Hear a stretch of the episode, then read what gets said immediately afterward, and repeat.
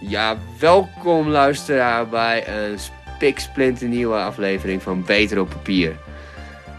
Dit is een samenwerking tussen eh, Hanze Mag, het blad van de Hans Hogeschool, als altijd. En natuurlijk Dat Mag, het online magazine voor de culturele ondernemer. En deze aflevering is een goede vriend van mij te gast. Max Nederkoorn, lobbyist, oud cultureel lobbyist, nu allround lobbyist. We hebben het over muziek, metal, Radiohead, Ramstein, fun facts over Ramstein, over muzieksnobisme, onze maatschappelijke bubbel waar we allemaal deel van uitmaken. Daarna gaan we vloeiend over in populisme en eh, politiek. En we eindigen met eh, een uh, persoonlijke ervaring intermezzo met psychologische aspecten over wie we zijn, wat we doen en hoe we, hoe we een beetje in elkaar steken. En Max eindigt uh, vanuit zijn line of work met wat tips voor de culturele ondernemer. En uh, wat die zijn, moet je toch even luisteren zelf. Uh, ik licht een tipje van de sluier en dat is stay connected. Enjoy deze podcast met deze goede vriend van mij. En ehm, vergeet ons niet te checken op Podbean, iTunes. Geef ons 5 sterren, YouTube, Soundcloud en Spotify. Thanks to my tech team, Erik Imtorn, Jasper Bosgraaf en Irie Weergaan. Check jullie later.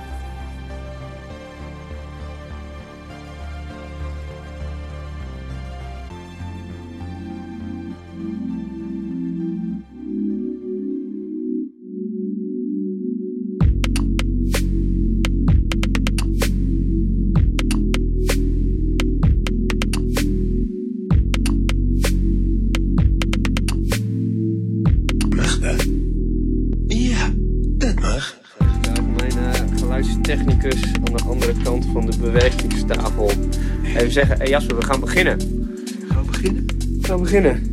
Hey, hey Max. Hi. Was goed? Zeker. Cheers, Zeker. leuk dat je er bent. Dus, uh, proost. Het is goed om een keer in je podcast te zetten. We hebben het er nu een half jaar over. Ja, denk ik dit. Het begon bij uh, Josje toen, aan het, toen we behang aan het uh, verwijderen waren. Oh ja. ja. dat is al een tijdje geleden. Kijk maar ietsje dichterbij komen ja, en kijken of je recht in de microfoon kan praten. Ja, niet te dichtbij. Zo denk ik, of niet? Ja, zo ja. Beetje zo. Ja, zo. Zie je dat daar? Super. Super. Leuk. Leuk. nee, ik vind het echt tof. Want we waren toen uh, gewoon met het behangen aan het af, uh, afhalen. En toen zei ik, zei ik van... Uh, ik heb een podcast. Had jij volgens mij de eerste al gezien. Van IDA. Ja, ik had hem langs zien komen. Ja. Toen zei, toen zei ik van... Ah, misschien moet je ook even langskomen. Ja. Ja. Ja, ik ben ook wel uitgelachen door collega's, omdat ik dus uh, zelf nog nooit een podcast heb afgeluisterd en nu wel in een podcast zat. ja, iedereen is enorm van de podcast en uh, ik ben erachter gekomen dat ik er niet heel veel geduld voor heb om twee uur lang te luisteren. Ja, maar dat moet je ook niet in één keer doen. Nee, jij luistert ze ook altijd in ja, stukken. Nou man, ja. Ik kan er gewoon een week over een podcast doen. Misschien is dat eigenlijk een goede tip. Ik heb me wel deze week een beetje ingeluisterd in, uh, in eerdere podcasts. En ik was blij dat ik er één vond die, uh, waarbij die hetzelfde had. Ook nog nooit een podcast geluisterd. Ik geloof dat het Casper, Casper was. Ja. ja. Dus ik zat in dat gesprek toen dacht ik, ah chill, ik ben niet de enige die geen Ja, die zat ook echt zo van, nou ja, ik zie jullie altijd wel bezig en zo. Van, ah, die mensen zullen wel weten wat ze aan het doen zijn. ja, maar ook op mijn werk, je hebt heel veel uh, de, de, de, de, de lobby podcasts en uh, Politiek Den Haag podcasts. En iedereen die die dingen echt verslindt. En iedere week een aantal van die podcasts. En ik denk, waar halen ze de tijd vandaan? Ja. Zeggen, ja, als ik aan het schoonmaken ben of als ik aan het opruimen ben, dan uh, ga ik een podcast luisteren. Ja, tip. Ik, ik, uh, ik, ik doe hem meestal uh, als ik een. Als, voordat ik de deur uit ga, zet ik hem al op in plaats van muziek. Mm -hmm. Dan ga ik lopen en dan ga ik weet ik veel fietsen of met de bus of whatever. En dan in die bus en op een gegeven moment dan ben je op je plek van bestemming en dan ben je wel een paar keer geoutzoned. Maar als er iets interessants wordt gezegd, dan wordt, het toch al, word je altijd wel geprikkeld. Van, oh, oké, okay, wacht even, hé, hey, dit is vet. Ja. ja, dat zal in dit gesprek ook wel zijn. Er zijn genoeg punten waar je kunt uitzonen. En uh, voor de rest zijn de dingen, wow, dit is vet. Gruwelijk. Ja, daar gaan we voor. Voor die aandachtspannen die je uh, in één keer weer opbouwt. Want ik vind dat een, een van de mooiste uh, dingen bij ons vind ik dat we elkaar ontmoet hebben. Dat was in het oude RKZ. Ja, klopt. En voor mensen buiten Groningen, gewoon een dikke punkerhol. En we waren een beetje aan het kijken. En ik had via mijn vriendin gehoord van, ja, wij gaan naar een over, over een week naar, uh, op Koningsdag naar een feestje in Amsterdam. En dan zijn vrienden van Josje bij. Dat is een Ja. vriendin van haar. En ik zei, oké, prima. Dus toen waren we, ik weet niet hoe we bij die oude waren beland. Zij had afspraken gemaakt met jullie, maar ik, ik wist dat niet helemaal meer. Zo van, oh ja, nee, laten we naar de oude RKZ gaan. dus stonden we daar. En één keer jij met je vriendin. En ik vertelde, ik vertelde iets over een theaterstuk dat ik had gezien. Volgens mij Carousel. Ja. En toen zei hij van, ah nee, dit had ik eigenlijk ook wel willen zien. Maar ik lees wel de, de recensie van mijn pa Nee, wel. nee, ik was erbij. We waren toen allebei bij hetzelfde theaterstuk geweest. oh, Dat was nog voor die band.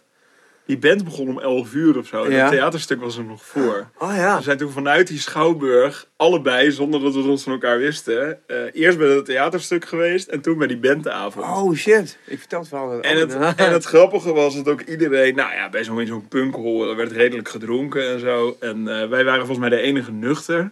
Ja. Want ik had toen ook mijn, eh, een van mijn maanden niet drinken. Oh ja, jezus. En toen, toen hebben we inderdaad een hele avond staan praten over van alles en cultuur. En inderdaad ook over mijn vader die hier schreef, die dan weer jouw oud-collega is geweest. En die Jennifer Ja. dan weer geïnterviewd had voor eh, toen zij bij het filmfestival werkte. Ja, precies. Precies, dat was het. Want ik weet nog wel dat ik, dat ik vond zo dat ik een hele goed geplaatste grap had gemaakt. Zeg maar. Dat is achteraf, ik denk zo cringing.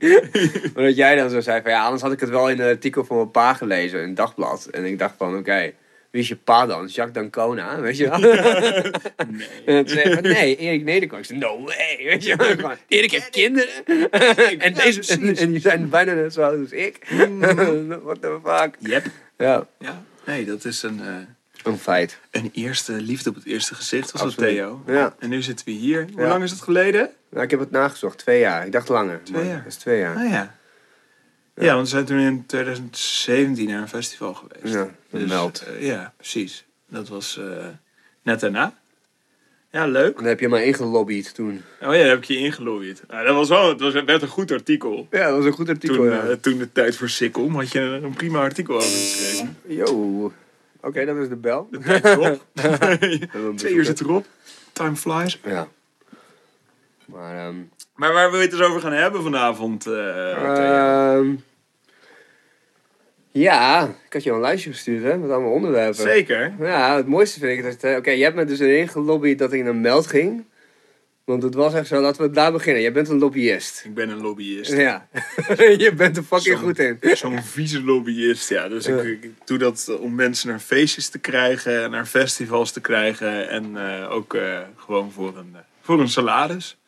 En eh, ja, ik ben daarmee begonnen eh, voor Buma Stemra. Daar heb ik een stage gelopen en eh, daar ben ik daarna blijven werken. En niet per se in de lobby daarna blijven werken, maar wel bij Buma Stemra. En daarna ben ik, ben ik echt het lobbyvak ingegaan. En eh, wat altijd het leuke daarvan is, is dat lobbyen eh, niet zo'n hele beste naam heeft altijd. Dus eh, wat je al inderdaad, wat je dan een beetje de grapjes hoort van ja, zo'n vieze lobbyist natuurlijk voor allerlei smerige zaken. Maar ik kom er wel steeds meer achter, en ik was er eigenlijk al achter, want anders wil ik er niet in werken, dat het eigenlijk heel vaak enorm meevalt. We zitten heel erg aan de tech- en de duurzaamheidshoek. En wat het eigenlijk is, is een hele sector weet het allermeest over hun eigen product.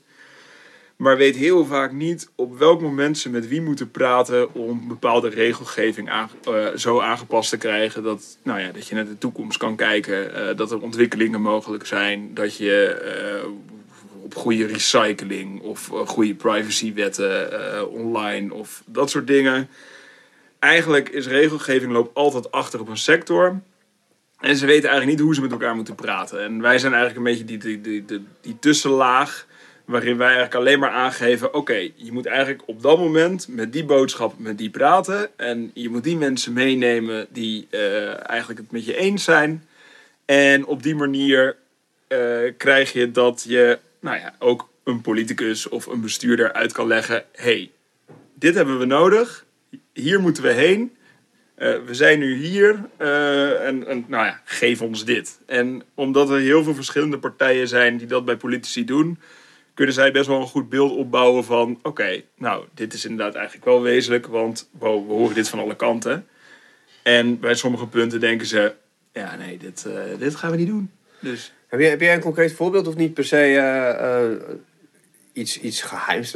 nou, dat anders zou je natuurlijk niet doen. Maar gewoon, heb je een concreet voorbeeld van van wat, wat een, een heel basic scenario van een lobby, zeg maar. Want ik, ik denk dat heel veel mensen, het is te abstract. Zo, van, wat- Ja. waar, waar komt het woord überhaupt vandaan, lobby? Weet je? Ik denk altijd aan de lobby waar je bij de receptie. Ja, ja Dus- ik heb de, de, de oorsprong van het woord lobby eigenlijk ook nog niet opgezocht. Maar het zou inderdaad eh, iets met de wandelgangen en met, de met de lobby wat iedereen toch een beetje in de, in de gaten Ik heeft. ga het even uitzoeken. Oh. Dan zet ik het wel even in de, Ja, zet het in de beschrijving. in de beschrijving. Want wat is inderdaad de definitie, of de, nou ja, de oorsprong van het woord lobby? Dat weet ik niet. Ehm, heb ik een voorbeeld? Ik vind een voorbeeld. eh, Mag ook een- nou, ik kan een voorbeeld van een, van een eigenlijk een, een hele mislukte lobby eh, wel noemen. en eh, ja, dat is toch helaas een beetje de cultuursector geweest. Ai, Ja, ai. juist inderdaad, omdat het nou ja, een beetje met de, met de verbindenis ook met, eh, met natuurlijk waar, waar dat mag mee bezig is. Eh, je hebt in 2011 natuurlijk, eh 2010, 2011, de enorme cultuurbezuinigingen gehad. Eh, Shout-out Halbe Zaalstra. Precies, eh Halbe Zijlstra. Ehm, en wat je daarin zag, was dat de cultuursector probeerde natuurlijk die enorme desastreuze eh, bezuinigingen tegen te houden. Maar wat de cultuursector deed, was eigenlijk toen de beslissing al een soort van gemaakt was, gingen ze met z'n allen richten op Halbe Zijlstra. En Halbe Zijlstra, je doet het zo slecht. En ja, dit mag niet, dit is, eh, dit is helemaal niet goed. En je moet, terwijl die timing, het is ten eerste veel te laat. Want er was al echt wel duidelijk dat het eraan zat te komen. Het stond in het regeerakkoord, want ja, eh, de PVV zat in de regering, het CDA en de VVD. Eh, die vonden het met z'n drieën prima om in tijd dat het economisch niet goed ging, eh, dat eerst ook bij de cultuursector te halen.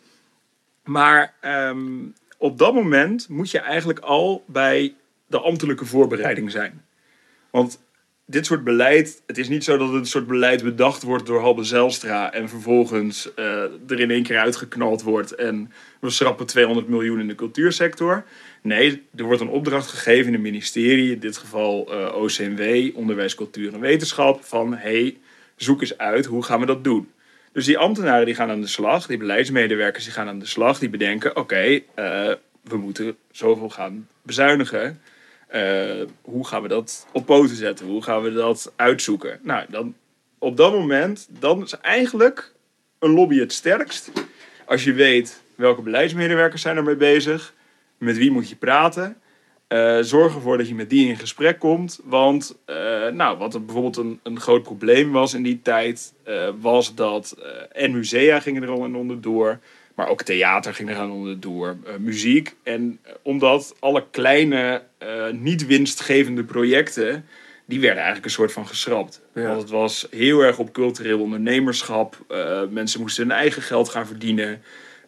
Je moet je eigen broek omhoog houden. Weet je wel, echt, de, nou, echt het, het standaard VVD-liberale. je moet zelf je geld gaan verdienen. Op het moment dat die hele sector toen een soort van de handen in één had geslagen en had kunnen hard maken, ook bij die voorbereiding. Ja, maar het is goed, maar bedenk dan wel dat als je het talent haal je eigenlijk weg. Want het talent, nou ja, dat weet jij ook. Je zit hier eh, goed in de culturele sector ingevoerd in Groningen. Ja. Je ziet dat kleine muzikanten, eh, die spelen voor een paar tientjes in een café. Krat bier. Eh, voor een krat bier inderdaad, vaker nog. En doorstroming naar dingen als eh, een kleine zaal van de Vera, eh, vervolgens een grote zaal van de Vera, is essentieel voor muzikanten. Ja. Nou, als zij die stap niet kunnen maken doordat eh, de kleine zaal van de Vera of de grote zaal van de Vera niet meer bestaat, omdat de subsidies, weet ik veel, er niet meer heen gaan. Correctie is de kelderbar. De kelderbar, sorry, de kelderbar.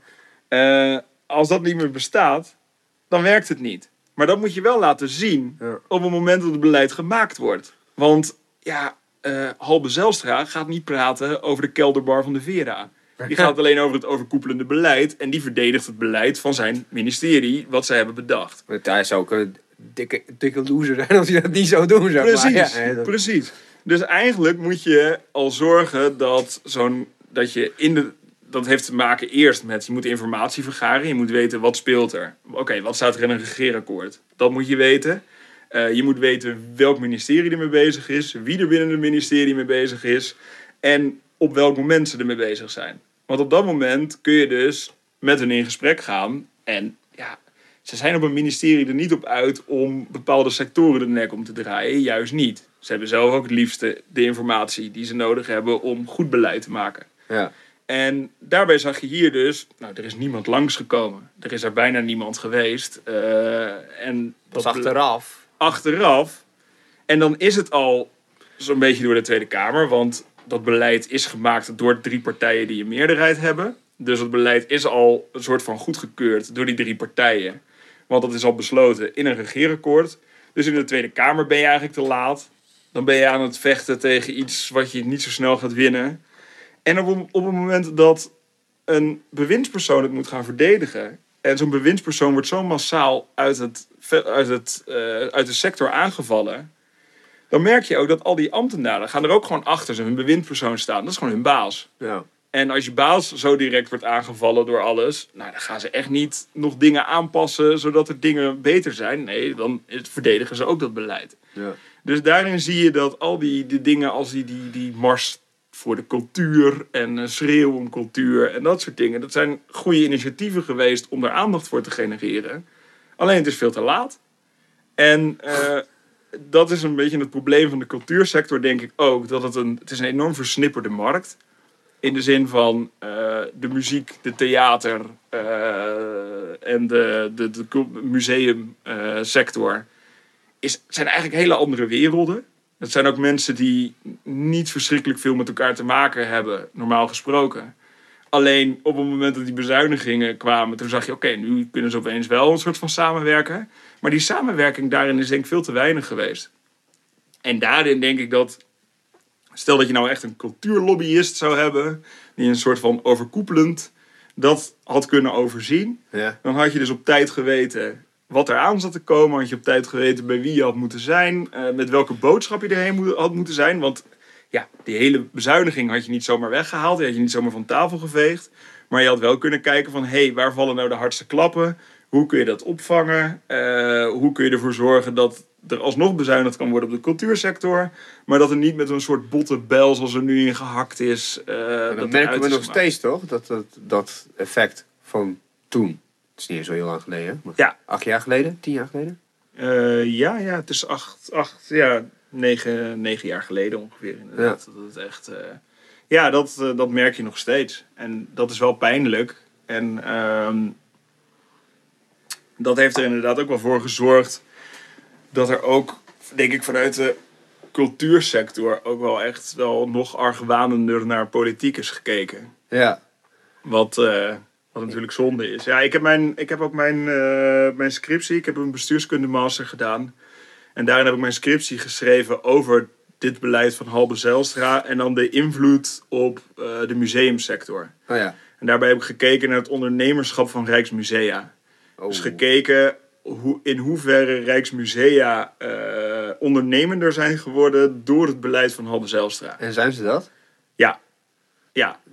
dus eigenlijk is het wel goed geweest. Nee. Nee. Nou, zeg Ja maar, is, nee. het is ja, de ja en nee, de, lekkere nuance. Ehm, het is goed geweest voor het ondernemerschap, maar ook, eh, ik heb eh, vijf eh, museumdirecteuren heb ik geïnterviewd. En die zeggen ook van ja, maar het probleem is, bij die Rijksmusea zijn de klappen niet zozeer gevallen. Daarin zijn vooral de eigen inkomstennormen enorm opgeschroefd.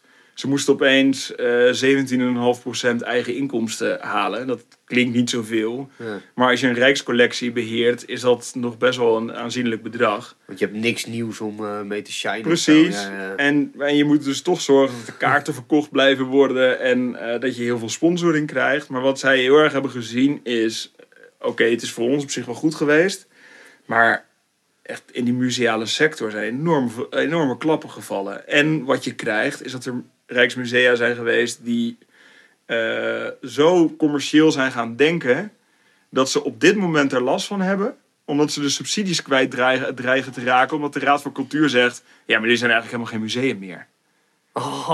Omdat ze namelijk zoveel ver, zaalverhuur hebben gedaan. En eh, Oh, weet je wat dat soort nazi's.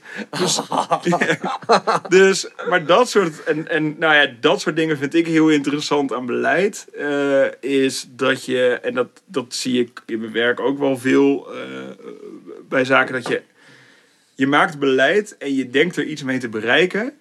Maar vervolgens heeft het zoveel neveneffecten waar op het eerste ogenblik niet over nagedacht is. En dat is eigenlijk waar wij ook heel vaak mee bezig zijn. Is oké, prima dat je dit wil. Maar in deze specifieke sector zorgt het ervoor dat je, eh, nou ja, zoals dit geval, inderdaad, dat iemand zijn musea-status kwijt kan raken. Omdat zij juist ondernemend zijn geworden, omdat je van het beleid ondernemend moet worden. Ah, en, en dat zijn heel vaak een beetje die, die, die mazen in de regelgeving. Nou ja, waar ook dit soort organisaties ook wel hulp bij nodig hebben om te kijken van... hé hey jongens, hoe werken die processen en eh, hoe zorgen we ervoor dat het opgelost wordt?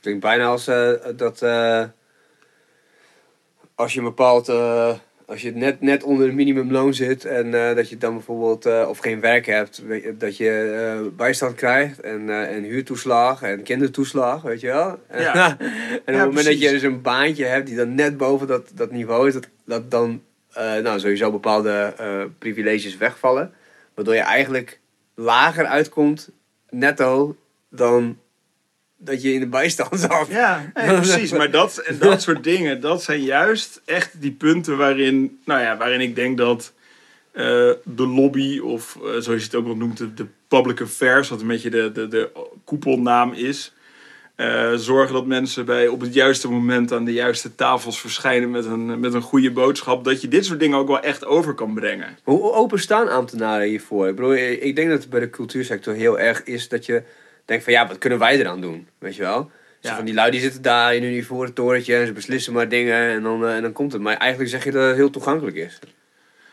Nou, dat is ook wel een beetje het, het, het grappige wat ik constateer. Kijk, eh, zij willen graag input. Zij willen vaak graag input om het beste beleid te kunnen maken. Alleen, het is voor hun heel lastig om te bepalen eh, wie ze binnen een sector moeten hebben, heel vaak. En het is voor een sector heel erg lastig om eh, te weten bij welke ambtenaar moet je nou zijn. Eh, Bel maar eens met een ministerie en probeer maar eens de juiste ambtenaar aan de lijn te krijgen die precies gaat over dat ene specifieke puntje waar je dan een probleem mee hebt. Maar is het dan En- zo, eh, zo is het, oké, misschien is dat heel naïef van mij om te denken, maar is het dan zo uitgewaaid dat er zoveel mensen over specifieke punten gaan? Ja, ja, het is wel, want je hebt, nou ja, binnen ieder ministerie is weer opgebouwd uit, je hebt meestal twee bewindspersonen, een minister en een staatssecretaris. Daaronder heb je weer een aantal directies en die directies die zijn weer vrij breed. En binnen die directies heb je dan eh, nog weer clusters waarbij de mensen over bepaalde, en je hebt ook hele specifieke mensen bijvoorbeeld die echt over museumbeleid gaan. Ja. En ook die dan dus met zo'n bezuiniging bezig zijn, alleen op het punt van musea. En die werken dan weer samen met degene die bezig zijn met muziek. Ja, ja, ja. En je moet dus maar precies weten wie je ergens daar op het beleidsniveau moet hebben. Wat ergens onderaan de piramide zit. eh, om met die, in die beleidsbepaling bezig te zijn. Gruwelijk. Mhm. Dat is echt, de- dat, dat is echt, dan raak je echt verdwaald in de bureaucratie op een gegeven moment. Ja, en ik denk dat dat... eh, ja, en ik ben dus de gids in de bureaucratie. Ah. Ah, heerlijk. Ja, die kun je er dan ingooien. Nee, en dat, en dat, en dat heb ik bij Buma Stemra ook wel heel erg gemerkt. Dat, kijk, Buma Stemra heeft ook geen hele beste naam. Ook niet binnen de culturele sector. Eh, er zijn nou ja, gewoon best wel veel problemen mee. Ze komen heel vaak slecht in het nieuws. En het is natuurlijk een 110 jaar oud instituut, wat ook nog een beetje opereert als iets wat een 110 jaar oud is. Namelijk een soort van oude mastodont, waarbij het voor eh, heel veel muzikanten en tekstschrijvers eh, en songwriters heel lang duurt voordat ze hun geld krijgen. En voor organisatoren niet heel vaak duidelijk wat ze nou precies moeten betalen, over hoeveel en, en, en Hoe is, hoe is de Buma ontstaan? Dat, eh, heb, heb jij daar een beetje een, een, een, een, een korte geschiedenis van? Of, eh, Nou, het is opgericht in 1913, geloof ik, al. Oh, jezus, Eh, en, en wat echt het idee is geweest, is ehm, dat je de, de, de schrijvers van de muziek, dus de, de eigenaren zeg maar, van het eh, intellectueel eigendom, dat die zich collectief verbinden, zodat ehm, nou ja, zodat er ook collectief geld ingezameld kan worden, zodat iedereen dat ook krijgt. Het is natuurlijk heel moeilijk om eh, zelf achter je eigen liedjes aan te jagen. Ja. Eh, stel dat jij hebt een heel mooi liedje geschreven en Marco Borsato gaat dat zingen in de, in de Ziggo Dome. Ja. Dan is het best wel lastig om eh, daar zelf achteraan te rennen en precies te weten wie wat waar gespeeld heeft. Nu is dat nu dus een stuk makkelijker dan dat het natuurlijk 100 was. jaar geleden ja, ja, was. Ja, tuurlijk. Ja, toen was er niet eens... Ja, toen had je de telegraaf. Kon je elkaar nog even telegrafen. Ja, precies. Zo met zo'n eh, ja, morsecodes en, eh, en dat soort dingen. Marco Borsato ja, speelt je nummer weer. Ja, die is ook al 100 jaar bezig, toch? Die schrijft ook al 100 jaar muziek. Gast is echt zo'n lizard people. Ja, precies. Ja, ik heb eh, één keer een liedje van jou in hand gehoord. Dat was eh, Don't Put the Butter in the Pan, toch? Ik denk Ja, ja, ja, dat, eh, klopt, ja. Dat dat wel een, een nummer is die er zou gaan. Nee, maar en dat, en dat idee is natuurlijk op zich prima. Alleen met de komst van internet, met alle snelle technologie die je op dit moment hebt, zijn ze gewoon een beetje traag bij Buma. En hangen ze er ook. Zitten, ik, ik merk ook binnen die organisatie, het, het, het vernieuwt zichzelf niet zo snel. En ze willen het wel. En ze willen het echt wel graag. En ze willen ook wel graag zo snel mogelijk al die makers geld geven. Alleen, ja, het is stroperig. Het is ook bureaucratisch. Het is daar ook, bij wie moet je zijn? Eh, het moet langs vijf loketten voordat je eindelijk ergens bent. Het duurt anderhalf jaar voordat je je geld krijgt. Hoe kan dat? Hoe kan dat? Ik bedoel, we hebben toch wel nummers als Buma in mijn zak. Ja, ja dus ze krijgen het wel. Nee, ze krijgen het uiteindelijk wel. Maar die Buma komt pas heel laat in je zak. Van, joh, Ja, ja, maar, daarom, zijn ze ook zo blij en maken ze een nummer over. Precies. Nou, ik bedoel, als, als ik opeens eh, mijn salaris na anderhalf jaar zou krijgen, zou ik er ook blij mee zijn. Ja, precies. Mm. Ja, maar hoe dat komt is ook omdat het, nou ja, waar we het net al een beetje over hadden, die bureaucratie, die zit in dat soort oude semi-overheidorganisaties ook gewoon heel erg ingebakken. En eh, het duurt heel lang omdat je via allerlei verschillende lagen moet om iets aan te passen. Eh, er staan ook dikke controles op door toezichthouders en dat soort dingen. Dus er is niet zo heel snel wat aan te pakken. Eh, een paar jaar geleden dachten ze, oh, blockchain is de shit. Gooi gewoon alles in de blockchain en Ja. Buma is eigenlijk niet meer nodig. En misschien kunnen we dat zelf wel faciliteren. Ja. Maar Ik heb nog eens ge- geïnvesteerd in zo'n in zo'n project. Het is nog steeds gaande trouwens. Tune heet dat. tune, Ja. ja. Nee, maar- ja, een soort van Spotify. Alleen dan dat het gelijk weer...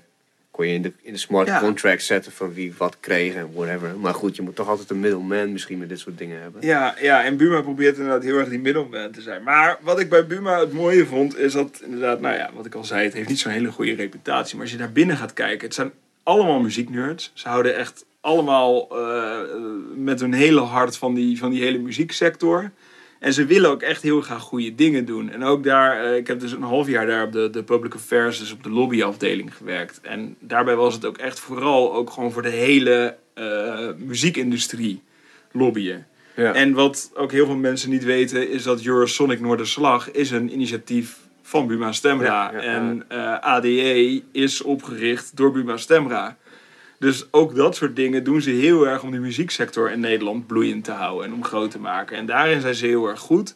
En ze zijn ook heel erg goed omdat mensen er dus inderdaad echt van muziek houden. Alleen, het is gewoon echt zo stroperig. Maar hoe komt dat? Hoe, hoe- waarom is het zo stroperig? Ik bedoel, je zou bijna denken van... Oké, we hebben toch een hele nieuwe generatie aan wij. Mensen zoals wij, die net Mhm. afgestudeerd zijn. Die dan, eh, maar is het, ik denk dat zij willen veranderen. Maar op het moment dat ze moeten veranderen... Dingen die veranderd moeten worden... Ja, dan kan het in één keer niet. Want dan is het verandering. Echt. Ja, en, Is dat en nog los van, de, van zeg maar, dat, dat mensen het al moeilijk vinden om te veranderen, zijn er natuurlijk ook er zijn hele systemen opgebouwd. Oh shit, ja, En- natuurlijk. Er zijn echt, en het zijn echt ingewikkelde systemen. Ik heb, er, ik heb ermee gewerkt. Het, is, het moet eerst bij een organisator worden gemeld. Eh, of althans, nee, wacht. De maker moet zich eerst nog hebben aangemeld bij Buma. En dan moet hij al zijn nummers ook aanmelden. Oh. Vervolgens moet het allemaal bij een organisator moet het opgeven. Die moet ook laten weten wat er precies gespeeld is, door wie. Eh, dat moet aan elkaar Oké, dat, is al- gekoppeld dat, worden. dat klinkt al als een fail, zeg maar. Precies, ja. dat, en dat, dat duurt gewoon lang. En dat is denk ik ook een beetje het probleem van die organisatie. Eigenlijk zou je dus dat, dat deel, zou je gewoon, als, als, dat, als mensen, ja, of in ieder geval café-eigenaar, zou eigenlijk in een soort van Spotify moeten zitten. Een soort van hè, streaming service, die Hmm. al automatisch al die connectie legt en het gewoon telt. Ja, Dat zou eigenlijk de Ja, meest dat, eh, en, zijn. en dat merk je wel, dat, dat, dat gebeurt op, op sommige vlakken ook wel. Maar je merkt dat het soms inderdaad toch lastig is om, eh, om die directe koppelingen te maken. Ja. Ja, je vergeet, eh, dat, dat vind ik altijd zo stom, hè. Dan kun je gewoon van de zijlijn altijd zo hard zeiken, zeg maar. Precies. Maar op het moment dat je dan in één keer wel echt, nou, net als jij daar gewerkt hebt, of ja, gewoon die ervaring opdoet, en je denkt van, ah, ik snap de tegenpartij heel goed, Ja, weet je. ja, en dat is het ook altijd. En dat is ook, eh, nou ja, dat merk ik ook wel in mijn werk in Den Haag. Eh, de nuances, er zitten al zoveel nuances in zaken. Ook wat je dan, nou ik lees best wel vaak dingen in het nieuws waar ik dan redelijk dicht op heb gezeten. Omdat Ja. ik gewoon, nou ik volg politiek enorm. Ik ben eh, een heel groot deel van mijn tijd bezig met monitoring van debatten, van media, van eh, kamerbrieven, ambtelijke brieven, dat soort dingen. Doorspitten van rapporten. En dan lees je al die, die, die, die sommige cijfertjes en, en teksten en, en ambtelijke stukken. En dan zie je daarna een, nou ja, een weergave in, in de Telegraaf. En dan denk je, Eh, ja, maar dat is ook echt. Dan halen ze zo vijf zinnen uit een rapport van 300 pagina's. En eh, dan heb je dat, daar merk je een nieuwsbericht van. ja. Terwijl als je dat hele rapport erbij pakt, zitten er weer heel erg veel meer nuances in. Nou, ik, zat, eh, ik luister nu ook zo'n podcast, heet The Sound of Science. Dat is van de TU Eindhoven. En eh, dat was laatst echt zo'n professor die... Dat ging dus echt over dat zwart-witte, maar dan heb je het ook nog over exacte wetenschap. Ja, Maar ja, exact, oké, psychologie is dan nog enigszins eh, gamma natuurlijk. gewoon sociale, Ja. sociale wetenschap. Ja, sociale wetenschap, maar dat, dat was van oké, bijvoorbeeld eh, hoe komen we aan, kop, aan koppen in de krant als eh, chocola is goed tegen depressie? Ja, Zeg maar, zo van ja, dan, het is waarschijnlijk in een soort van, in, in een controlegroep versus de, testgroep met significant bevonden met, weet ik veel, een alpha van 0,1 of 2, weet je wel. Dat Ja. zegt eigenlijk niet zo heel veel. Zo van hele kleine... vaak Amerikaanse onderzoeken ook. ja. Dat je denkt, ja, oké. Wie- hoe- Oké, ja, de sugar industry daar ook nog eens. Was er op een gegeven moment ook een keer zo'n onderzoek... wat er nou ook echt finaal is afgefakkeld... over dat het eten van rood vlees mensen agressief maakt of zo. Ja, ja, ja. En, en, en, en dat mensen kanker krijgen van rood vlees. Ja, dat, Dat, ook. dat, dat, dat, dat, dat je dan ook zo... Dan kijk je naar die studies en dan zijn het studies die dan eh, voornamelijk mannen... in een... eh, volgens mij tussen de 30 en de 50 hebben... eh, uit, uit 1994 zelfs nog zo'n studie. met, Voornamelijk mannen in de, van middelbare leeftijd. En hebben ze alleen maar gevraagd... Eet jij vlees en hoe vaak? En dan eigenlijk komt het erop neer dat die lui dan daarnaast ook gewoon vaak gewoon hamburgers eten met patat. En, En 15 sigaretten. en 15 Ja. sigaretten en cola. En dat mannen vooral ook gewoon die vlees eten. Dat, dat zijn ook ga- gasten die dan nog een beetje zo'n manly man en dan ook roken en Mm. motorrijden. En weet je wat dat zo- Dus dan zit je al zo van, oké, dit is misschien wel lichtelijk biased, zeg maar, om die conclusie te trekken. Maar ik heb, dus nu, nu is er echt een, een eh, nu we het toch over hebben, over zwarte-wit. Het is nu met een steeds meer een soort van verschuiving aan het plaatsvinden van wetenschap kan nooit zeggen of iets wel of niet waar is. Mhm. Want je komt steeds dichter. Ja, je kan- steeds zeggen van oké, wat, wat, je kan wel dingen rejecten, maar je kan niet zeggen van dit is de waarheid. Want Nee. Maar je, ja, je hebt nooit alle factoren die Nee, maar zelfs- hetzelfde zijn in een maar ook onderzoek. zelfs 1 plus 1 is 2 is zelfs al niet de waarheid. Dat is een afspraak die wij hebben. Ja, ja als, als een soort sociaal construct ja, wil je. ja, precies. Ja, nee, nee, daar kun je natuurlijk heel ver in gaan. Ja, ja. Ik bedoel, eh, de, de hele wereld is een sociaal construct. ja, maar dat is het ook. Ja, dat is het ook, zeker. Zo, we- duiken de diepe filosofie in. Ja. Maar dan moet je helemaal realiseren als je, als je gaat bedenken dat alles om je heen een construct van jezelf is. Dan ga je pas echt eh spiral, eh, spiraling down. eh. De, ja, de, de, de, de rabbit hole. Waar Ja, we naartoe gaan. Ja, Bang, dat bang, bang. nee, nee. Maar, ehm, ja, maar dat is het toch ook. Maar dat is toch het mooie eraan. Dat je, vooral als je in de, in de kunstsector zit, is dat juist een heel goed gevoel. Want Ja. als je kijkt naar, een dubbel, naar, naar quantum mechanics, dat je gewoon als je naar iets, als je iets, een, een deeltje of naar een, wat jij vermoedt dat een deeltje is, kijkt, dan wordt het een deeltje. Maar als je er niet naar kijkt, is het een mogelijkheid, is het een golf. Ja. Met andere woorden, zou gewoon dwars door die tafel, als je niet gelooft, als je zwaar niet gelooft met de hele wereld dat deze tafel niet, niet vast is, Ja. dan zou het in theorie, zou je dan gewoon doorheen kunnen gaan. Gaan we het proberen of niet? Oké, nee. Laten we dat niet doen.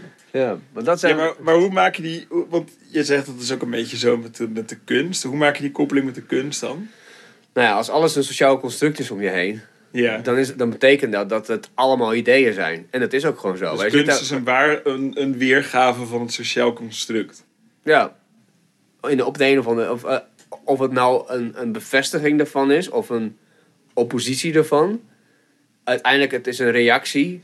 Een, een, een, een eh, eh, logische reactie op, dat, op, op, op al onze afspraken. Ja. ja, en, maar dat, en dan is denk ik kunst ook juist dat iedereen ook weer anders naar die sociale constructen kijkt. En probeert ook een beetje uit die sociale constructen te komen af en toe. Precies. Ik denk dat kunst daarin het mooiste kan zijn. Dat je juist denkt van, hé, maar wacht, dit kan niet. Of is it dit- art? Is het art? Ja. Oh ja, dan, dan moeten we het weer gaan hebben zeker over wat is kunst. Ja, nee, hoeft niet. Nee? nee we, we hebben in onze appgroep eh, wordt het toch vaak Ja. gezegd. Ja, word, je je er boos bo- van word je er boos van? Als je er boos van wordt, is het kunst. Maar ja, is het dan met muziek ook zo? Word je er boos van? Nou ja, bij jou is dat denk ik wel zo. Als je nou al je Slayer en je... Ja, ik word er niet boos van. ik, word boos, ik zou boos worden als een Slayer in één keer een keyboard erin zou gooien. Gewoon als eh, Slayer naar het eh, Eurovisie Songfestival sturen. wat, Ja, eh, ja, dat, maar, zaterdag ja, maar dat kan nog wel kunst worden, zeg maar, als Slayer zichzelf blijft. En- Zoals Lordi van Finland toen. Ja, maar dat was meer een gimmick, heb ik het idee. Ja, dat denk ik ook. Ja. Maar is Slayer dan niet inmiddels ook een beetje? Nee, Beledig come on, fucken nou. Beledig ik je nu? Nee, maar nee, Slayer is niet echt een gimmick. Ik denk dat het ook niet, dat bewijst ook dat dit ook, dat ze nu ook als een van de allereerste metal bands, volgens mij, of brute bazen ooit, zeg maar, hebben gezegd, dit is onze afscheidstour. Wij gaan met pensioen. Maar dat doen ze nu toch ook al 4,5 jaar? Nee, twee jaar. Ja, precies. Nee, maar dat is nog wel steeds die tour, zeg maar. Ze zijn nu een pensioen aan het opbouwen, snap je? Ja. Dus dat is wel nog zo... Maar, ze, maar aan het einde is wel, denk ik, het einde. Denk ik. Ja, dat denk ik ook. Maar hoe oud zijn ze nu? Nou, 60. Ja, precies. Ja, ja, ik maar... denk dat ook, ik bedoel, misschien als een van de enige metalbands, want ze ook als een van de enige nog leven uit die tijd. Ja, is dat het niet ook een beetje? Nou, nee, dat is niet waar. Er zijn oudere lui. Iron Maiden toert nog steeds. Oh, ja. Saxon toert nog steeds. Anvil. Hebben we het echt... Oh ja, oké. Anvil heeft misschien nog een rebirth gehad. Ken je het verhaal van Anvil trouwens? Vertel. Oh, dat is even een treat. Ken je Spinal Tap? Die, die mockumentary. Nou, dat is Anvil.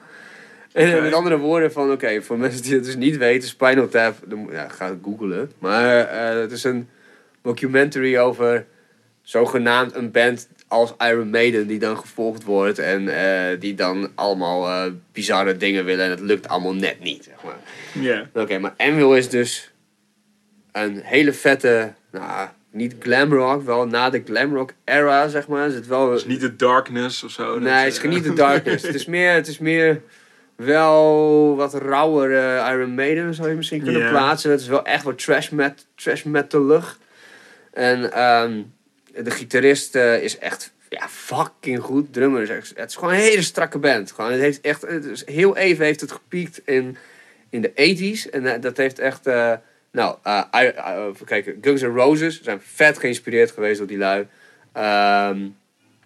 Kijk, Metallica, Slipknot, al die lui, zeg maar, die echt wel groot zijn geworden, die keken naar Anvil en dachten, yo, dit willen wij zijn, weet je wel? Moet ik dat maar eens gaan luisteren? Ja. Dat, eh, Ja, het is gewoon heel, dat is gewoon, dat is gewoon heel vet. Maar die gast die deed ook zo'n gimmick op een gegeven moment. Dan ging hij dan, dan soleren en dan pakte hij een dildo erbij. En ging hij met die dildo zo sliden over zijn gitaar en zo. En dat is lekker fout, maar ook gewoon... Dat is wel redelijk fout. Ja. Ja, maar dat klinkt wel als zo'n zo'n beetje foute gla- glam rock band die inderdaad eh, Ja, een beetje wil eh, chockeren. En inderdaad een beetje buiten dat sociale construct waar we het net over precies. hadden En komen. vooral voor hun tijd was het echt gewoon super gruwelijk. Ja. En, eh, en ook de skills, de gitaarskills, alles, weet je. Maar dat vind ik ook wel, want ja, ik denk dat elke, al dat soort bands en vooral die een beetje op de, de, de shock tour zijn, zeg maar, ook altijd wel weer iets schokkends willen doen, ook om, om actueel te blijven. Dat zie je natuurlijk ook wel met wat Ramstein, eh, die clip van. Ramstein, die heb je ook gezien, Ja, toch? ja, ja, Duitsland. Ja. Ja. Ja, dat is natuurlijk ook weer. Dat is natuurlijk altijd ook van de, van de shocks en van de, van de media-aandacht en van de, dat soort dingen geweest. Maar ook altijd wel echt pakkend. En ook wel dat het, het maakt altijd discussie los. Dat is en, waar. eh, dat je als, als Duitse band eh Deutschland, Deutschland über allen Nee. durft te zeggen. Eh, Terwijl is het- gewaagd. Ja, is ja, ja. Is gewaagd, maar, Maar ik denk dat Aan de andere wel- kant heb je wel Duitsland als een zwarte vrouw uitgebeeld. Ja, precies. Ja. En, en juist misschien ook wel die... ehm, ook de negatieve kanten.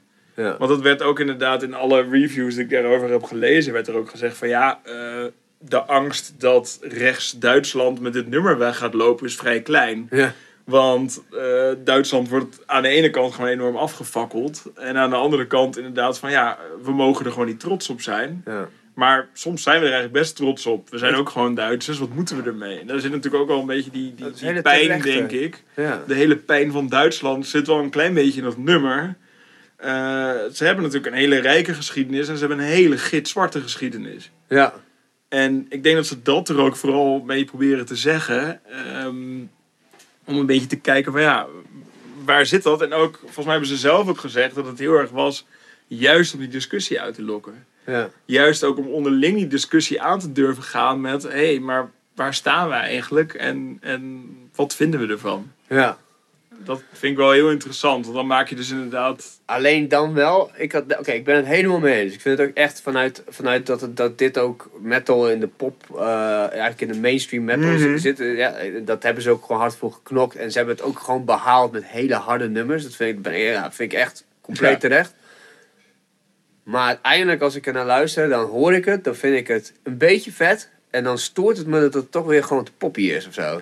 Ja, zeker de laatste twee albums. Ja, Ik heb dat nu vandaag, die, de, vandaag is een nieuwe uitgekomen trouwens. Ja, ja, ja.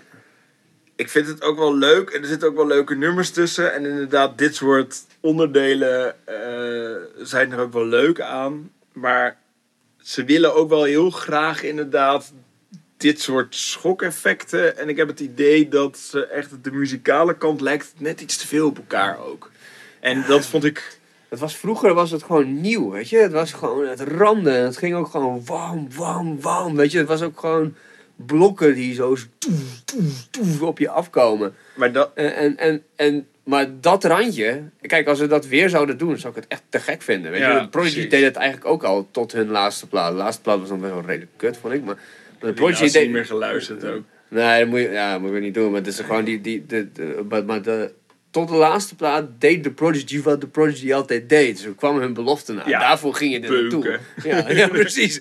Beuken. Beuken en hard Ja, ik heb ze dus nooit live gezien. Ik ben op zoveel festivals geweest, bij zoveel concerten en nooit Prodigy. Oh, en nu is het een beetje laat. Ja, te laat. Want te dat, laat eh, gelobbyd. Maar dat vind ik, en dat vind ik wel mooi, maar dat vind ik aan Ramstein wel weer vet. Dat ze, ze hadden natuurlijk, nou, ze hadden volgens mij een paar platen. En er werd ze steeds verweten dat ze zo overkwamen alsof het echt nazi's waren. Ja, eh. Omdat ze, het zijn, het zijn gewoon echt Oost-Duitse metaal, metaalbewerkers. Dat zei ze ook van origine. Ze Oh, echt werkt, waar? ja, ja, ze werkt ik helemaal oprecht in een fabriek. Oh, wat stoer. En, dus het is echt wel, ze zijn ook wel echt. Ze Ja. zijn ook wel echt die, die en, ehm, maar er werd ze dus steeds verweten dat ze echt in die rechtse hoek, want ja, ze waren stoere gitaren met zo'n Duitse snauwende, schreeuwende stem. Ja. En toen hebben ze dat nummer links 2, 3, 4. Ja, ja, Dat ja. gaat alleen maar om het feit dat ze links zijn. ja. Dat Dus- was ook wel vette plat. Dat was moeder, was dat. Ja, ja en dat, maar dat was dus hun, hun. Nou, ze droegen echt een soort van letterlijk uit. Ja, maar we zijn niet in rechts, het is links. En daarom noemen ze daarin rechts niet. En wat ik wel nog even een leuke anekdote over Ramstein vind, is dat ze. Nou ja, je, je hebt ze eens live gezien? Ja, ja, wel vaker. Ja. eh, die vuurtechniek die ze hadden, ja. dat deden ze al vanaf het begin. Maar eh, toen hebben ze een keer, omdat ze er niet. Ze, ze deden het wel, maar ze wisten eigenlijk niet precies wat ze deden. Toen hebben ze een keer een half stadion afgefikt in Duitsland.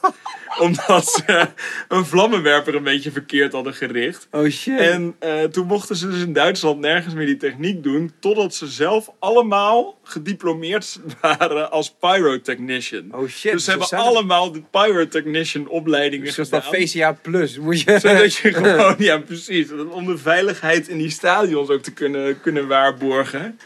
Want ah, echt, die, die gasten die schieten ook raketten over het publiek. En je, je staat er ongeveer te zweten de hele avond. Ja, dat is waar. Je moet niet helemaal vooraan gaan staan. Nee, dus ik heb ze één keer in Duitsland gezien. Dat Ja. was wel echt redelijk vet. Ja, ja, ja, vat. Ja, ik, nee, ik heb zo'n Pinkpop gezien eh, sowieso een keer. Ik weet niet, was de tweede keer, kan ik me niet herinneren. Ik heb ze twee keer gezien.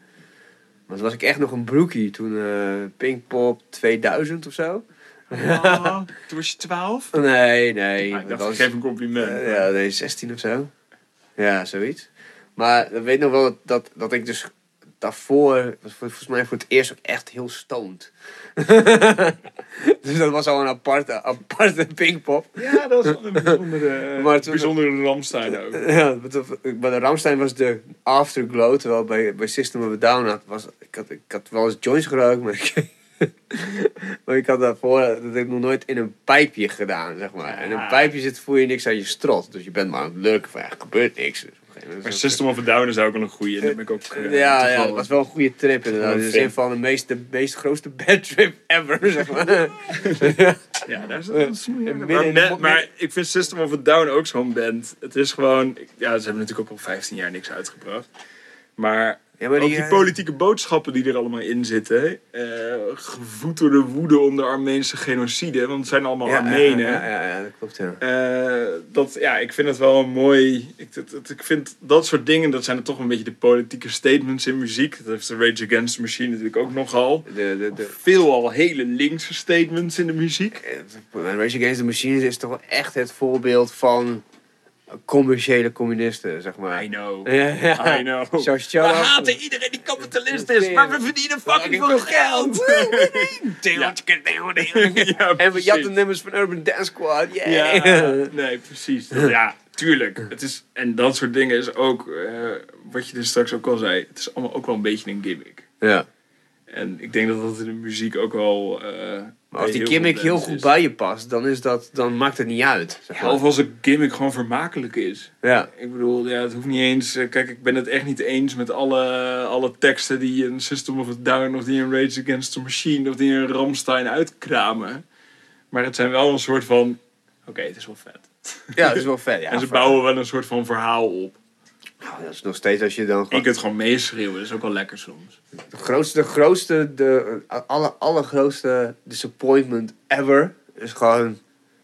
Nou, ik, ik weet niet, als, als, als puber dan kies je soms een partij, hè. Zo van, daar ga ik alleen maar luisteren, dit is mijn band, weet je wel. Ja. En dan had ik met Metallica. Ik had Metallica helemaal omarmd. Zo van, dit is mijn band. Al die cd's gebrand.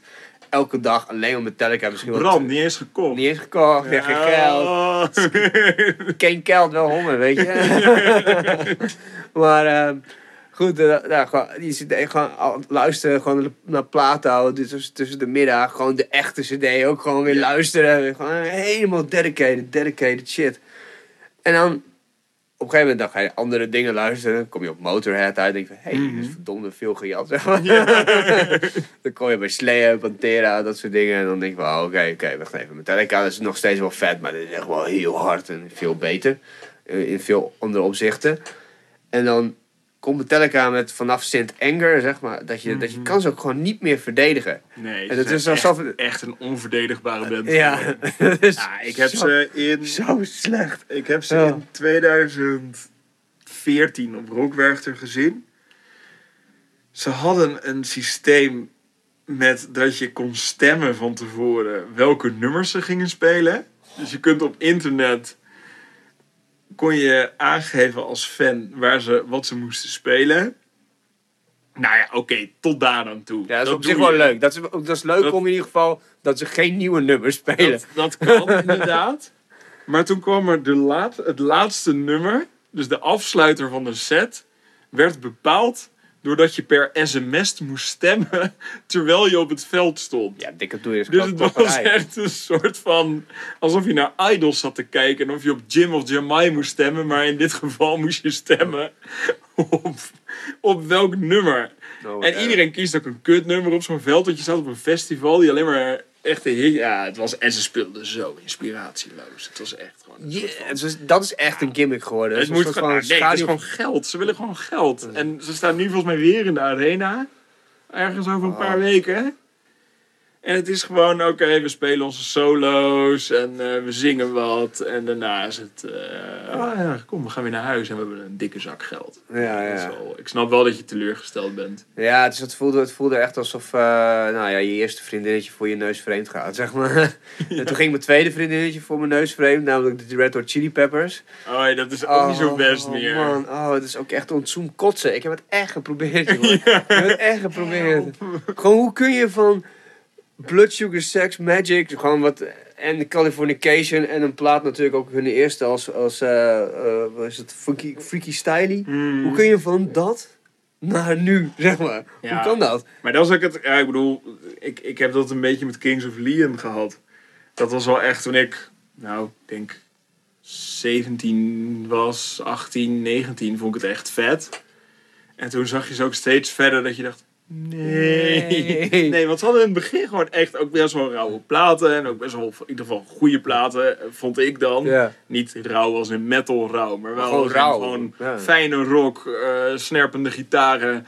Net zo'n stem waarvan je denkt, nou, ik irriteer me er af en toe. Of ik erger me eraan, sorry. Eh, en, maar alsnog, ja, het is wel... Dat raakt wel snaren. Goed, ja, precies. Maar dat is het ook. Muziek moet je ook een beetje raken. En als je dan merkt dat... Ik ben helemaal niet zo'n zo'n zo'n hipster dat ik denk... Oh, het wordt nu commercieel. Nu wordt het kut. Ja. Maar wat het vervelende is... Dat als het commercieel wordt... Moet iedereen het leuk vinden. Ja.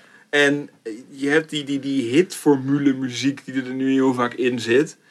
Dan denk je van ja, het, inderdaad, er is in principe niks kuts aan.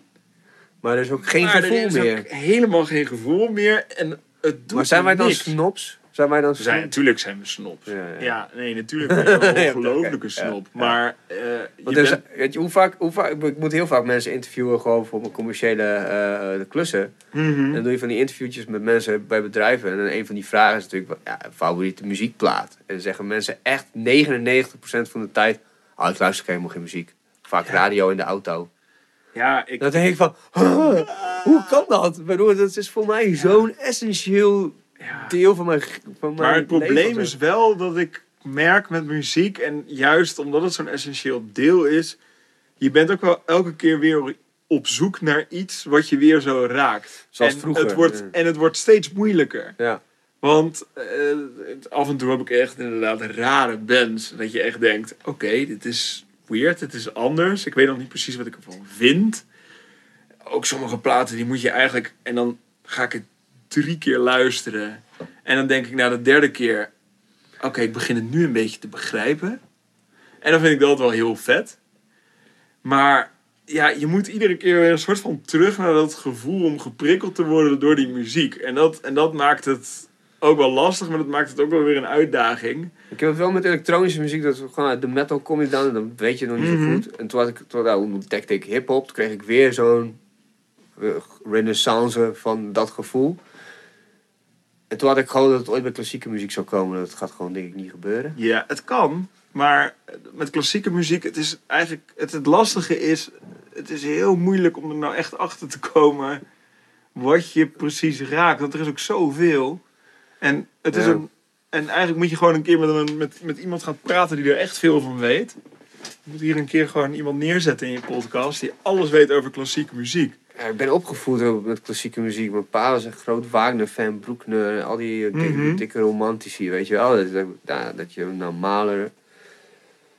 En dan eh, zou je denken dat je dat dan snapt. Zo. Veel naar opera geweest. Echt mega vaak naar Mhm. opera geweest. En veel naar, naar, naar, naar passions of concerten of whatever. Mijn ouders Ja. hebben echt keihard hun best gedaan om, om mij dat te laten begrijpen. Ik vind het echt geen fuck aan. Maar is het niet omdat je ouders dat zo hard proberen? Ja, ik weet niet. Mijn ouders wilden vroeger dat ik ging lezen. En ik, ik, haat, ik haatte heel lang lezen. Maar ik vind nu lezen heel fijn of zo. Dat is Ja, niet... misschien komt het met die klassieke muziek Ja, ook. Je misschien weet ook het wel. niet. Ja, ja, misschien ook wel. Ja. Ja, met dat soort dingen. Ik heb het ook inderdaad wel met, met klassiek. Ik vind het heel vaak wel vet, maar ik weet niet precies wat ik nou vet vind. En ik ben ook best wel vaak nou ja, naar de lunchconcerten of concerten in het... eh, ook, ook wel inderdaad ook naar opera eh, in, de, in de Stopera. En eh, dat soort dingen geweest. Maar als je mij vraagt... Ja, maar wat voor soort componisten vind je dan leuk? Dan vind ik dat heel lastig om dat te, te, te definiëren, zeg Ja. maar. Nou, je moet je voorstellen dat dat vroeger gewoon popmuziek was. Ja. Dat Ja. moet je altijd gewoon in je achterhoofd houden. Dit was vroeger gewoon, weet je wel, van wie was dit? Ik bedoel, als we, als we, het- als we het nu moeten plaatsen van wie was dit? Is het Chesto? Oh, en, Armin- Wagner. Oh, Wagner. ja. Chesto is, of is, is, Wagner. is, is, is, is, het, is het in de hoek van Chesto, Afrojack en Armin van Buren? Of hebben we het hier echt over een DJ eh, tennis of zo? Weet je Ja. wel, whatever. Nee, maar ik denk, en ik denk dat dat met, met, met dingen als techno en, en zo ook is. Of althans, wat we dan onder de verzamelnaam techno gooien en house en, Ja. en, en, en, en deep house en dingen. Ik bedoel, ja, als je naar die deep house dingen luistert, dan denk je ook, ja, dit doet me ook niet zoveel. Nee. Maar dat komt ook omdat je ook steeds verder in die muziek komt. Ik bedoel, dat is een beetje de, de, de poppy kant van de techno, Techno, zeg ja. maar. De, wat toegankelijker, niet zo hard klappende. Nee, en als je naar een, een, een vijf uur durende set van John Talabot, die een hele rustige opbouw, dan denk ik ook, ja, als je dat voorschotelt aan mensen die er niks van weten, denken ze echt, what the fuck is het voor crap? Ja. ik bedoel, dat is natuurlijk, ja, maar dat is denk ik met klassiek een beetje hetzelfde. Ja, maar je hebt, je hebt, Als je er in één keer ingegooid wordt, er een helemaal heel ingewikkeld stuk. Je moet muziek ook een soort van begrijpen. Het moet je ook een soort van mee kunnen nemen. beginnen met Hendel. En, eh, Precies. Nou ja, maar ik denk echt dat je gewoon, als je begint inderdaad met de echte de klassieke muziek, die, nou ja, de hele toegankelijke klassieke muziek, die iedereen een soort van kent, zou je het ook steeds verder helemaal uit kunnen bouwen. Ik weet wel wat voor mij gewerkt heeft toen bijvoorbeeld hip-hop snapte ik ook geen reet van. Snap, weet Nee. je, dan zit je echt gewoon, je, komt, je zit echt in de metal en dan, kom je, dan zeggen mensen, ja, Wu-Tang is vet. Nou, koop je, koop je een cd van Wu-Tang. Hè? Dat heb je niet eens voor Metallica gedaan, maar dan koop je Ja. een cd van Wu-Tang. Toen had je meer geld. Ja, ja. En dan luister je denk van... Ja, de fuck gaat het over? Ja. gewoon, waar is de riff? Weet je? Waar is die snap van de gitaar? Ja, precies. En dan, en dan ga je zelf funk maken, wat natuurlijk de, base, de basis is voor, voor hip-hop. En dan snap je het. Oh, de accentjes. Maar Wu-Tang. Clan heeft een nummer met System of a Down gemaakt. Ik weet wel dat eh, System of a Down, eh, Shame on a Nigger, Ja, dat is met Wu-Tang Clan, toch? dat is niet gewoon een cover? Ja, maar volgens mij met hun ook. Dat weet ik niet zeker. Ja, Moet je eens opzoeken. Dat is een van je google ja, ja, ja, maar ik, ik ken het nummer. Ja. Ja. Ja, precies. Volgens mij is dat met hun. Volgens mij is dat inderdaad met hun ook. eh, dat is super sick ook gewoon. Ja. bizar nummer. Wat een mafkezen waren dat ook gewoon, System of Down. Die, die speelde, ik, die als je gewoon kijkt naar, naar optredens van hun, opnames, die lui speelden ook echt niet strak of zo. Nee, maar ze zijn nu echt beter geworden ook. Want ik heb ze in 2015 gezien en ik heb ze in 2017 gezien. Eh, in 2017 op Rockwerchter. Oh, ze spelen nog? Super strakke show, ja. Oh shit, ik dacht, eh, er komt niks meer vanuit, joh. Nee, nee, nee. het toen, oh, wat wat de basis. Die, die leunen nog op die drie Ja, die platen. leunen Hier. vier, denk ik. Dat die eerste Nee, vijf. vijf. Vijf, ja. Ze hebben eerst die self-titled. Ja. Toen eh, Toxicity. Toen Steel Toen dus Steal This Album. En toen Hypnotize en toen Mesmerize. Oh ja. Of andersom. Ja, ja, ja, ja, gelijk. Ja, ja, ja, Het zijn er vijf. Maar wel de laatste uit 2005. Ja, De laatste twee waren ook best wel crap, volgens mij. Ja, raar. Gewoon, raar. Maar ja, weet je, die ontwikkeling, wat ik altijd wel lastig vind voor bands, is eh, als een band altijd dezelfde shit blijft doen, dan wordt er gezegd, oh, ze zijn echt zo eentonig en ze doen altijd hetzelfde. Als ze zichzelf vernieuwen en ze slaan een nieuwe richting op, dan is het, ah ja, ik was hier fan van, maar nu vind ik het helemaal niks meer. Ja, maar je hebt ook wel, wat ik al zei, bijvoorbeeld, er zijn een paar bands waar je gewoon, waar ik gewoon altijd op aankom, zeg maar. Ja, Pro- dat- Prodigy, Massive Attack, eh, je had eh, Motorhead natuurlijk. Ja, ik heb dat met één band het allermeest en dat is Radiohead. Radiohead is een hele goeie. Radiohead Die doen altijd gewoon wat, radio, wat je verwacht van Radiohead. Gewoon hele Gewoon- vette muziek maken. Ja, en altijd echt zo bizar anders. Eigenlijk. Maar het is nog wel Maar toch Radiohead. altijd Radiohead. Ik bedoel, als je dit, dat, dat eerste album dan niet helemaal meerekent met Creep. eh, want dat, ja... Weet je, dat was echt een beetje een... een, een Zoekende. zoekende Ja, album. nou, gewoon een jaren negentig poppy rockplaat. Met één goede hit. En eh, twee nummers die er wel mee door konden. En voor de rest ook wel een beetje zeikmuziek. Maar daarna komen ze met de bands. En de bands is natuurlijk gewoon echt een, een jaren negentig rockplaat. Zoals je van die tijd gewend bent. Met, waar echt nog steeds best wel vette nummers op staan. Gewoon eigenlijk hele vette nummers.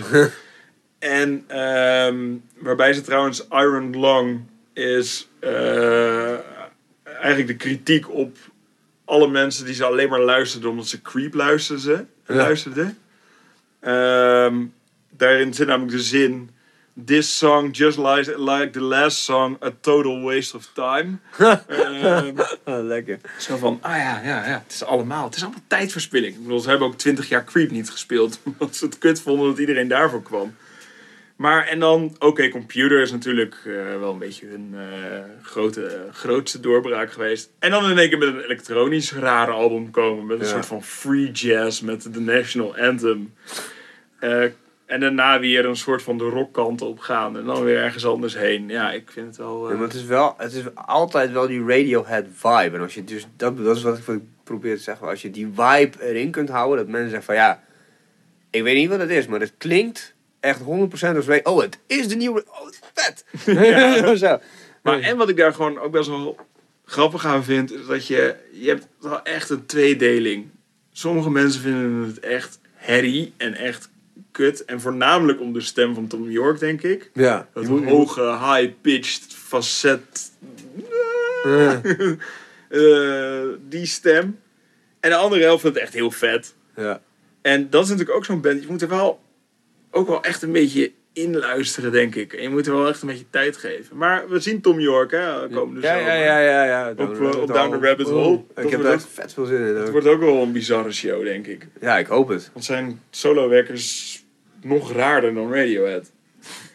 Maar jij hebt me een keer iets heel, heel vets verteld over Radiohead. Dat elk album een BV is, toch? Ja, ja. ja over, eh, over het cultureel ondernemerschap. Radiohead had bedacht dat, om, ook omdat ze zulke, ik denk omdat ze zulke rare eh, albums af en toe uitbrengen, dat ze nooit weten of het een succes wordt. En eh, dat kun je natuurlijk het beste doen als band als je gewoon ieder album een eigen BV geeft. Je merchandise een eigen BV. En dus je hebt gewoon een BV in Rainbows.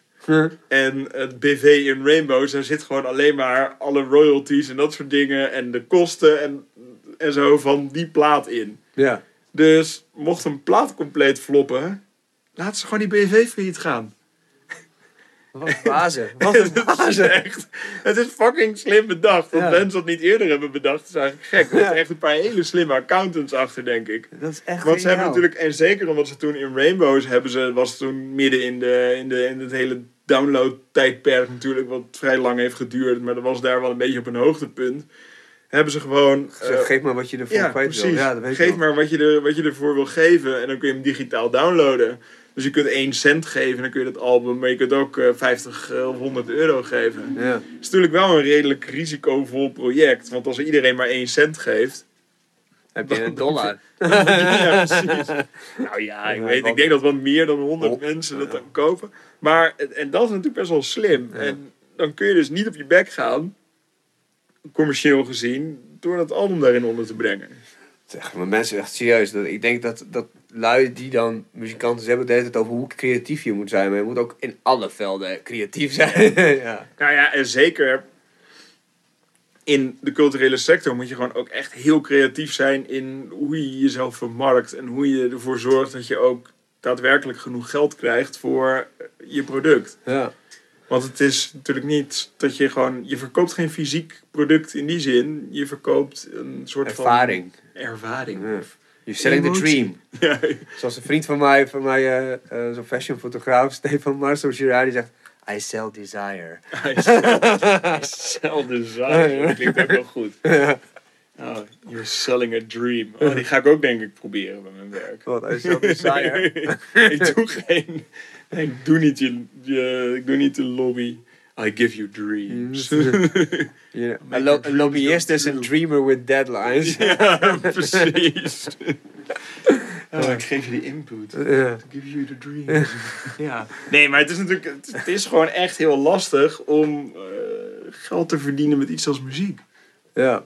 En zeker eh, als je alles gratis kan krijgen, waarom zou je er nog voor betalen? En dat is natuurlijk heel vaak wat mensen toch doen. Want als iets gratis beschikbaar is, of het is voor, voor 50 euro beschikbaar, ja, dan kiezen mensen toch vaak voor het gratis. En ik zeg, ja, dat is eigenlijk wel slecht voor de muzikant. Maar ja, Is dat zo? Ik heb wel, ik heb wel eh, zelf vanuit mezelf gedacht, eh, heel vaak, op het moment dat ik wel geld heb en ik krijg een zo'n Radiohead offer, zeg maar, zo van, Mhm. eh, geef me wat je ervoor wil, dan denk ik van bijvoorbeeld Wikipedia of zo. Doneer Wikipedia. Ja. Nou, ik heb daar wel eens wel 50 euro gedoneerd. Zo dacht ik van, ah, ik heb wel geld. Ik gebruik het echt elke dag. Ja.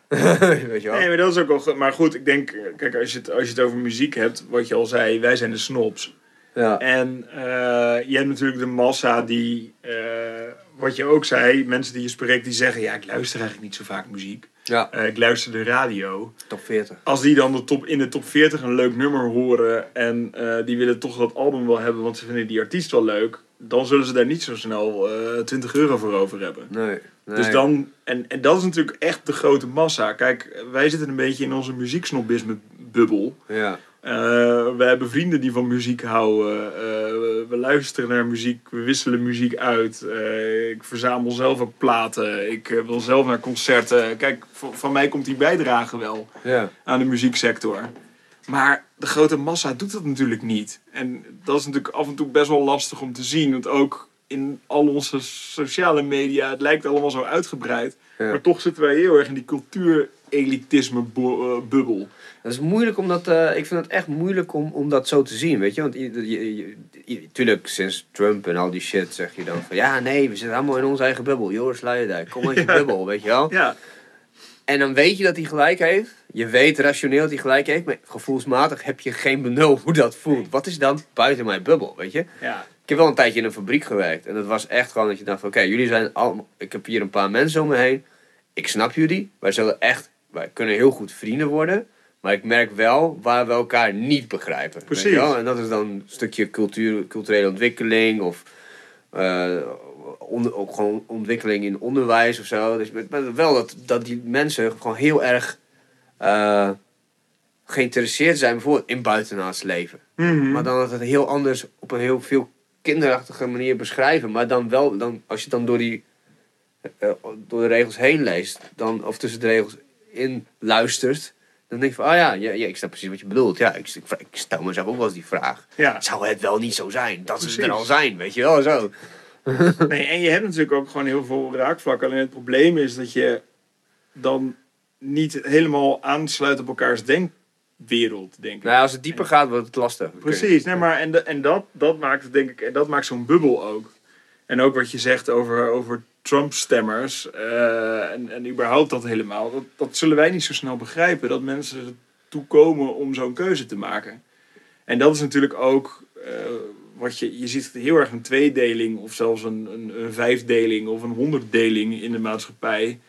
Waarbij iedereen een soort van in zijn eigen bubbel blijft zitten. En dat komt mede door wat algoritmes en, en, en, en artificial intelligence je een soort van voorschrijft. Ja. Heel veel dingen worden voor je bepaald. Of het nou met muziek is, jij luistert een bepaald soort muziek. Dus je Spotify eh, zegt, dit vind je waarschijnlijk ook leuk. Ja. En dan klik je dat aan en dan denk je, oh ja, dit vind ik vet. En dan denkt Spotify, yes, ik had het goed. En dan doe ik de rest Ja. ook ongeveer in die... Ik En zo- heel, ja, heel vaak dat je dan denkt van, kut.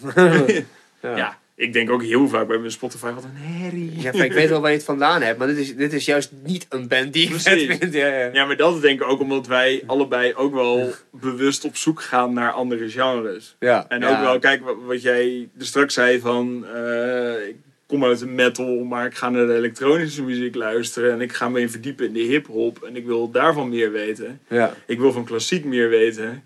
Als jij een mix krijgt tussen klassiek, hip-hop en metal... Ja, ik heb ook drie verschillende of vier verschillende daily mixes. Ja, Ik, waar, je, waar, waar bijvoorbeeld Ja, andere mensen één of twee hebben. Of vijf of zo. En daar staan ook echt dingen door elkaar dat ik denk... zo. Huh? Spotify, hoe heb je dit?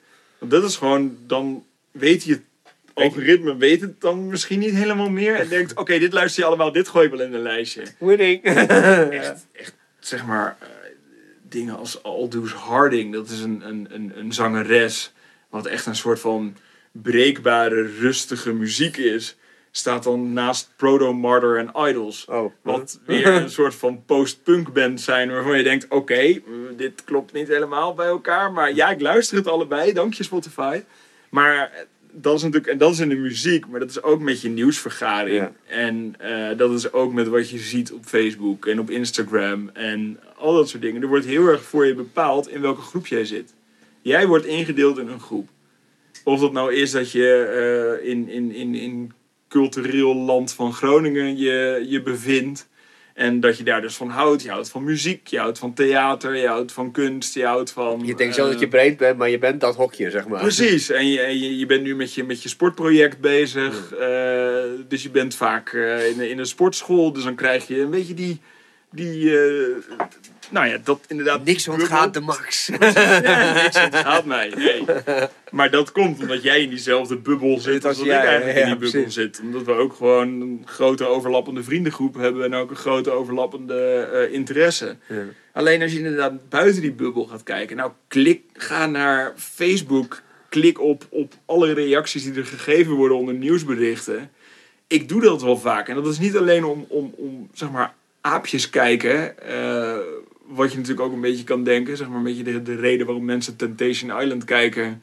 Omdat ze het zo grappig vinden om, eh, om, om, om minder intelligente mensen op tv te Wacht zien. even, heb jij de vorige podcast meegeluisterd? Nee. Ging het daar over Temptation Island? over Temptation Oké, ik Island. ga hem luisteren. Maar eh, kijk, wat ik, wat ik ook interessant vind namelijk, is dat er echt zoveel mensen heel erg anders denken dan ik. Dat ik gewoon, ik kan niet begrijpen dat ze zo denken. Mensen die Forum voor Democratie stemmen, ik kan het niet begrijpen. Ik ook niet, maar je moet Maar je ik, wel... ergens kan ik het ook weer wel begrijpen, omdat, ja... Er is je- geen alternatief. nou, dat misschien, maar ook dat eh, mensen niet. Althans, wij zien heel erg iets wat we slecht vinden in Forum voor Democratie, omdat we allebei geen eh, rechtse denkbeelden hebben. En heel veel mensen die rechtse denkbeelden hebben, zijn niet per se een soort van extreem rechts en alleen maar racisten of weet ik veel wat.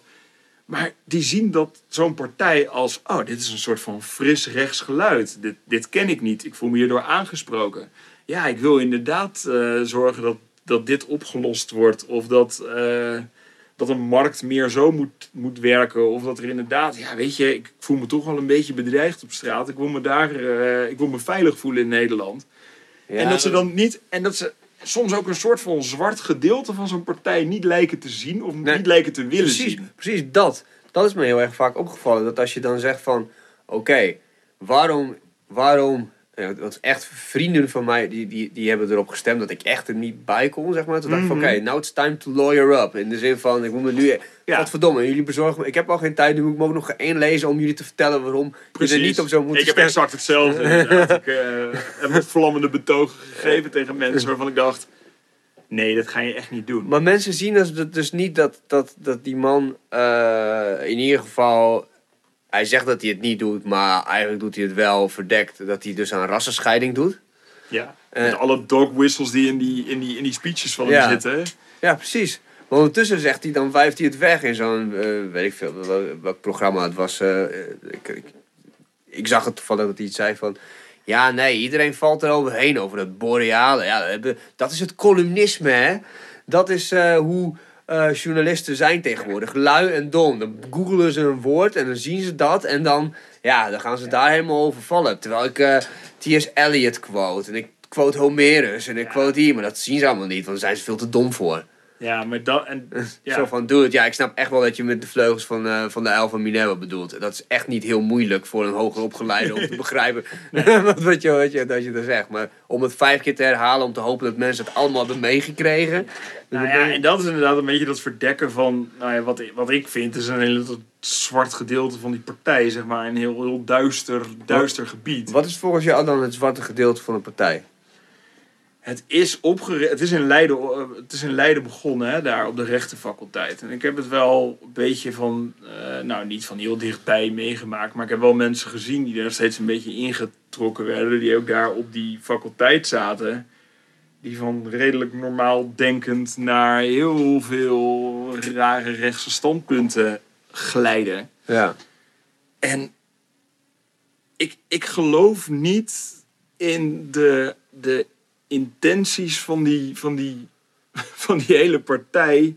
Dat het inderdaad alleen maar gaat om een soort van fris rechts geluid. Het, het is een soort van heel rechts denk literatuurgroepje geweest die met elkaar ergens op een, op een zolderkamer, dat, dat probeerde Mark Rutte er inderdaad ook nog in te fietsen ergens afgelopen week, Eh, dat het een beetje zolderkamergeleerden zijn die met, met hun rechtse denkbeelden elkaar zijn op gaan stoken. Maar ik, ik heb wel het idee dat dat in ieder geval zo is. Maar ja, weet je, nogmaals, ik zit in mijn Bubbel. Ja. link- linkse, linkse cultuur elitistenbubbel, maar, bubbel, maar ik zie wel veel langskomen.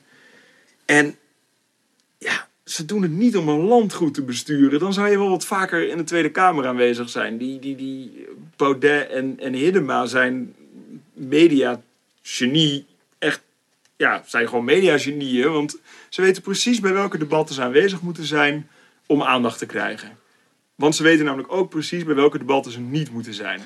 Want op het moment dat iets wat zij vinden niet te verdedigen is, gaan ze gewoon niet naar het debat toe. Maar mag dat? Ja, dat kan.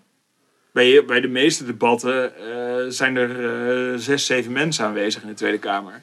Oh, ja, ja, ja, maar dat komt ook omdat er al vijf, zes debatten tegelijk zijn. Oké. Dus je hebt het heel erg ingedeeld in commissies. En iedereen heeft wat te zeggen over de commissie. Waar ze dan op zitten, bijvoorbeeld Binnenlandse Zaken of eh, Justitie of eh, Onderwijs, dat soort dingen. Het zijn allemaal aparte commissies en die vergaderen ook heel vaak allemaal tegelijk. Zeg maar de beelden die je op tv ziet van de plenaire zaal die helemaal bomvol zit, is Ja. eigenlijk alleen bij stemmingen of eh, bij echt, echt de grote debatten waar Oh, meteen shit. gestemd moet worden. Oh shit, whole world was a lie. Nou ja, en ik bedoel, ik zeg niet dat Kamerleden niet hard werken, want dat zie ik wel van dichtbij. Dat ze echt, die maken echt flinke uren en flinke dagen, want die bereiden zich ook heel erg veel voor. Maar die zijn ook heel erg vaak in het land om werkbezoeken, dat soort dingen. Maar Hiddema en Baudet zie je bijna niet in die debatten. Als ze er niks te winnen hebben, gaan ze er niet heen. En dat is mediatechnisch heel slim, want nou ja, net als dat jij het niet weet, wat heel logisch is, want je kan politiek ook tot op een bepaalde hoogte volgen. Ehm, doet bijna niemand dat. Zij doen de debatten die media-aandacht gaan genereren, daar gaan ze heen. Dan roepen ze hun standpunten en vervolgens trekken ze zich eigenlijk weer een beetje terug in hun partijkantoor. En op die manier groeit en groeit die partij zonder dat ze zich echt laten aanvallen op hun eigen standpunten. En dat is ook een soort van nieuw soort politiek. Ik bedoel, PVV heeft dat, is daar ook al mee begonnen. En je had daar eerder al eh, centrumdemocraten in, eh, in de jaren negentig. eh, die dat ook deden. PVV deed dat heel lang. Ook op een best wel slimme manier. Ik vind het walgelijk, maar het was een slimme manier. Is op het moment dat ze uit de media dreigden te raken... gooiden ze er iets in waarvan ze wisten dat iedereen over ze ging vallen. En eh, waar ze dan over gingen vallen, was eh, iets als kopvolle tax bijvoorbeeld. Ik bedoel, de kopvolle tax, eh, dat was een, een, soort van duister ideetje die, die Geert Wilders en Martin Bosma, wat een beetje de breinen zijn achter de PVV, die hebben dat bedacht als een soort van, oké, en nu staan we weer een week in de krant. En op het moment dat de PVV een week in de krant staat, dan zie je ze in de peiling ook weer omhoog gaan. Want ja, iedereen die eh, enigszins tegen, dat, eh, te- tegen de hele islam is, die vindt het alleen maar mooi om te horen. En de rest is toch niet een doelgroep. Ja. Wauw. Mm, dus ik denk dat dat, dat dat, en dat is ook de strategie die... Gaat die Oh. goed? Ja, die gaat hartstikke goed. Daar ging het om. Ehm, dat is ook de strategie die Forum voor Democratie heel erg hanteert. Het is een soort van guerrilla-achtige manier van politiek bedrijven. Het is precies weten op welk moment je waar Want, je, moet want zijn. anders, want je zijn ook vet onderbemand allemaal. Anders. Nou ja, ze zijn met z'n tweeën. Ja. Terwijl eh, een, een VVD heeft natuurlijk vele malen meer eh, zetels. Die kunnen ook veel meer. Dus het is ook zo, natuurlijk. Ze zijn ook onderbemand. Maar je ziet ook dat, dat ze minder in de Kamer zijn dan kleine partijen. Of zeg maar net zulke kleine partijen als zij. Ze Ja. voeren gewoon een guer- guerrilla-achtige marketingstrategie. Een soort van zo, hoe, hoe ze in eh, de, de Vietnamoorlog Amerika hebben verslagen. Eh, je valt aan en je trekt je terug in de jungle. En je laat niks meer van je horen. En je laat niks meer van je horen, want ja, weet je, waarom zou je wat van je laten horen? Dan word je neergeknald door de, door de grote meerderheid. Ja. Nee, je go- gooit er iets in en je trekt je terug. Je gooit er iets in en je trekt je terug. En op die manier groeit zo'n partij. Alleen je weet nooit, je ziet het nu ook weer bij het Forum voor Democratie, ze worden heel groot en je hebt alweer gezeik. Dikke breuken in de partij. Ja, ja, ja, ja. Mensen die er uh, allemaal tegen zijn en eh, binnen de partij ook enorme... eh, ja, wel gewoon. Ja, dat was bij de LPF natuurlijk ook zo. Ja, precies. LPF is zo'n Maar, maar heb jij niet zoiets van... Laat ze maar gewoon een keertje regeren. Kijken wat ze doen. Nou, we hebben met de PVV gezien. Ja, dat is niet heel lang gekomen, geworden. Dat- Nee. Ja, maar dat was een, dat was een hoe heet het? Eh, Gedoogconstructie. Gedoogconstructie, ja. Maar ja, dat werd wel gezien als regeren. hè. En dat heeft de VVD gewoon heel slim gespeeld. Die heeft ze er een soort van bijgetrokken. Waarbij iedereen het beeld had van oké, ze regeren. En op het moment dat het echt moeilijk werd, liepen ze weg. En sindsdien zijn ze ook nooit meer zo groot geweest. Nee, nee, nee. Maar ja, ik, ik denk dat. Kijk, de PVV zijn twee mensen die denkkracht hebben. Dat zijn Bosma en Wilders. Ja. Bosma is echt een beetje het, het, het intellectuele brein en, en Wilders is de marketingman. En bij Forum voor Democratie zitten er echt veel te veel slimme, gehaaide mensen achter. Ja. En dat is wel een probleem. Want die laten zich niet zo makkelijk in die val lokken. En dat, en dat vind ik er wel een beetje het problematische aan. Dat ik die partij veel enger vind dan een PVV. Nee, dat snap ik. Maar wat, weet je, Joris Sluitdijk die heeft nu eh, een tijdje geleden een heel leuk boekje uitgebracht. Eh, Kunnen we praten? Heet Ja. En dat, da, daarin zegt hij, kort gezegd, zeg maar... ehm, ik, begreep niet dat mensen op Trump konden stemmen, dat mensen op eh, Brexit konden stemmen, dat eh, iemand op de PVV kon stemmen. Toen was er nog helemaal geen Mhm. forum, zeg maar. Of, niet, of die was niet zo groot. Maar dat geldt dus ook voor Forum. Ik, ik snap niet dat mensen dat doen. En dan zie je in één keer, hij zegt van nou, door het onderzoeken van het zijn net mensen, maar ook. eh,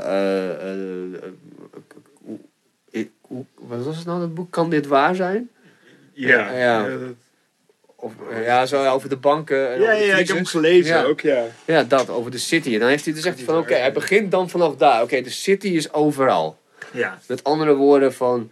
Op het moment dat die bank omgingen, toen keken die directeurs, die keken naar buiten en die belden hun vrouw op. Zeiden, ga zo snel mogelijk, zoveel mogelijk boodschappen halen die we vet lang kunnen houden. En ga, naar, ga, ga de stad uit, want dan breekt de shit breekt los. Mhm. En er gebeurde niks.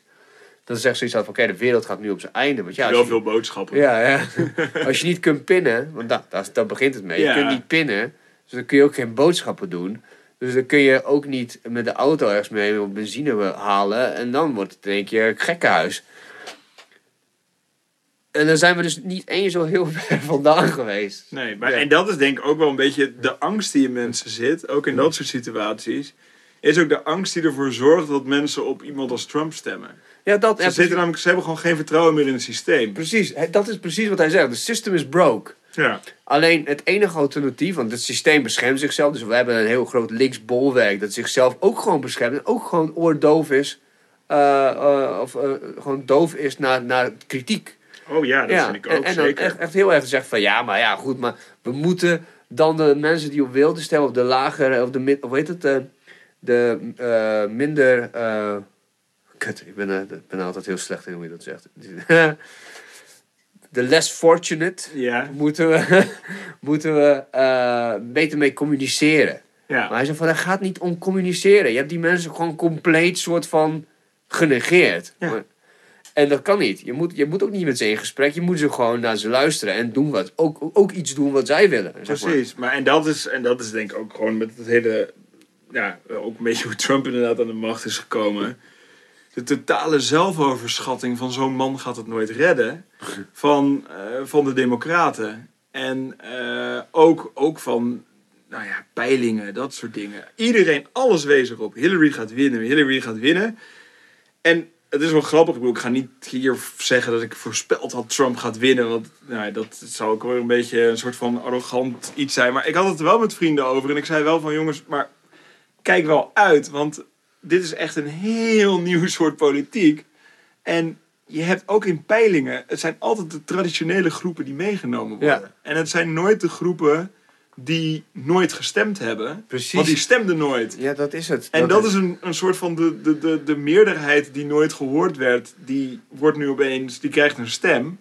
Dat zie je ook met een gele hesjesbeweging, die dan in Nederland niet zo heel groot is en niet zo heel omvangrijk. En eh, die Rutte goed, eh, denk ik, eh, de, die, die die redelijk geneutraliseerd heeft een paar weken geleden door ze juist uit te nodigen. ja, Ehm, precies. juist van, kijk, ik luister naar jullie, ik luister naar jullie. Ja, dan hebben ze Ehm, nergens om boos op te zijn. Precies. En nou ja, en ja, ze hebben zich natuurlijk een beetje raar gedragen ook. Ehm, Maar dat is ook dat is mediatechnisch heel slim uitgespeeld. Ja. Want hebben, hij heeft dat mediatechnisch echt uitgespeeld van laat ze maar komen en weet je, kom maar, kom maar met je kritiek. En toen bleek dat de kritiek een soort van versplinterd was en, en gek is. ja maar ik begrijp wel dat mensen eh, zich niet gehoord voelen. En ik begrijp ook wel dat mensen eh, het gevoel hebben dat, wat, nou ja, wat, wat ik zie in mijn werk, eh, dat je wel, je hebt natuurlijk ook een soort van de Haagse kaasstolp, wordt het dan genoemd. Een soort van vierkante kilometer in Den Haag waar ongeveer alles besloten wordt. Ja. Wat voor buitenstaanders heel lastig is om te begrijpen. Omdat als je de processen niet kent. Ik bedoel, zoals, ja, als, als heel veel mensen weten al niet hoe er gedebatteerd wordt in een Tweede Kamer. Terwijl dat de mensen zijn die wij eigenlijk gekozen hebben om voor ons te debatteren. Ja. Maar mensen voelen zich daar niet per se door vertegenwoordigd. Ja. Het is niet dat je naar een, een, een Tweede Kamerlid kijkt en denkt: oh, dat is echt mijn, Mijn man. mijn man en die doet dit voor mij. Zo wordt er heel vaak niet gekeken. Dus ik snap echt wel dat mensen die zich daar heel erg kwaad over maken, ook grijpen naar andere middelen. En zo zien ze PVV of LPF of Forum voor Democratie heel erg als een soort heel ander middel die hun boosheid en hun onbegrip en hun onderbuikgevoel juist een stem geeft. En, Precies, ja. en, en heel erg vanuit de angst, heel erg vanuit wordt niet naar ons geluisterd en heel erg uit, ja, weet je, er zijn heel veel mensen die gewoon andere culturen niet begrijpen. Waarbij er een taalbarrière zit, die, waarbij een, een barrière zit in hoe, eh, hoe er met elkaar omgegaan wordt of dat soort dingen.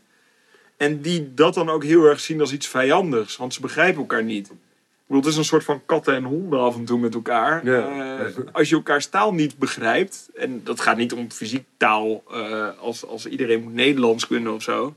Maar als je qua lichaamstaal en qua, eh, qua cultuur elkaar al Ja. niet begrijpt, dan heb je daar heel snel een soort van angst tussen. En angst leidt gewoon heel vaak tot boosheid. Ja. Ja, want dat, dat, dat is wat, wat Luijendijk ook zegt van... Ah, dat is dat, zeg maar. Dat je, dat je gewoon... Dat zij snappen niet... eh, of zij, ik zit dus echt heel erg... Dat je, dat Ja, nee, maar dat is ja, wel. Ja, Maar dat is, dat is denk ik al een goede realisatie Ja. van zo'n bubbel. Je hebt het al een soort van over wij en zij. Dat is ook een beetje hoe gepolariseerd.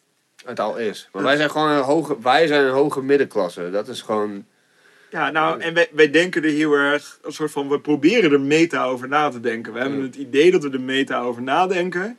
En dat we er een soort van boven hangen en wel een beetje kunnen zien wat er speelt.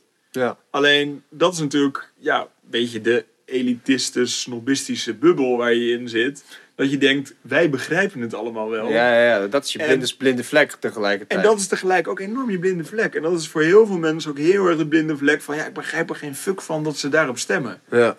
Kijk, ik, ik zou er nooit op kunnen stemmen. Maar Maar het is eigenlijk ook een beetje jouw werk, toch? Om, om die talenbarrières weg te nemen. ja, Niet zozeer tussen, tussen waar we het nu over hebben, maar je hebt het ook, ook gewoon over ehm, eh, een ministerie en een, en een, en een techbedrijf. precies. Ja, Ja. die snappen elkaar ook niet. Die snappen elkaar heel vaak ook niet. Ja. Nee. Maar hoe En doe jij dat dan? Hoe, hoe vertaal je? Wat is, wat, is- wat, heb jij een, een, een, een, soort van va- eh, een vuistregel of zo? Of een basisprincipe die je zou kunnen Nee. uitfilteren? Van, oh ja, dit is, dit is meestal wat ik eigenlijk wat ik meestal doe. Nou, eh, wat ik eigenlijk altijd doe is... Je moet een situatie lezen. En je moet je, jegene waar je tegenover zit, moet je weten waar die vandaan komt. Wat diegene nodig heeft. En, nodig he- en, en weten met wie je, zeg maar... de- Degene, je medestanders moet je ook van weten wat die nodig hebben. Je kunt niet alleen maar bezig zijn met... Oké, onze partij wil dit en dat gaan we nu zenden. Want ja, als je alleen maar gaat zenden en niet luistert naar iemand dan zal je het nooit zo kunnen draaien dat je ook echt een goed gesprek met iemand hebt. Ja. Want dan denk jij alleen maar van ja, weet je, het zal wel, zij willen dit. Eh, ik, Ik wil dat niet. wil het niet. Maar, ja, ja, precies. dus het is, wat, wat denk ik een, een vuistregel is, dat je ook, ook als je bijvoorbeeld tegenstanders hebt, maar ook als je eh, bij iemand zit waar je iets van nodig hebt, je moet altijd heel goed van tevoren bedenken wat is de positie van diegene. En wat heeft diegene nodig en wat wil die? Want als ik naar jou luister en eh, jij luistert vervolgens naar mij en ik vat dat samen als een soort van oké, maar dan kan ik dus concluderen dat jij wil dit en wij willen dit. als we dan naar die oplossing gaan, dan hebben we allebei wat we willen.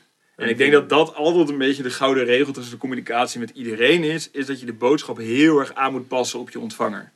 Ja. Dus want als je je boodschap niet aanpast op een ontvanger, Vaak kun je zelfs hetzelfde bedoelen. ja, En, en het niet met elkaar eens zijn. Precies. Ja, ja, ja. En, dat, en je bent het dan niet met elkaar eens, omdat je niet luistert naar wat de ander wil. Je luistert niet en je bedenkt niet, oké, die positie heb jij en deze positie heb ik. En vervolgens denk je, oh wacht, hey, we zitten eigenlijk veel dichter bij elkaar dan als je tegen elkaar gaat praten. En zeg maar tegen, tegen elkaar in gaat praten. Ja. En ik denk dat dat ook een beetje de essentie is van wat je dan moet doen. Is gewoon echt analyseren van op, welk. Je moet gewoon heel strategisch nadenken. Je moet heel strategisch nadenken van oké, waar staat de ander? Waar sta ik? Waar staan mijn medestanders? Waar staan mijn tegenstanders? Eh, wat is eigenlijk een soort van de best mogelijke oplossing, zodat we allemaal iets krijgen? Ja.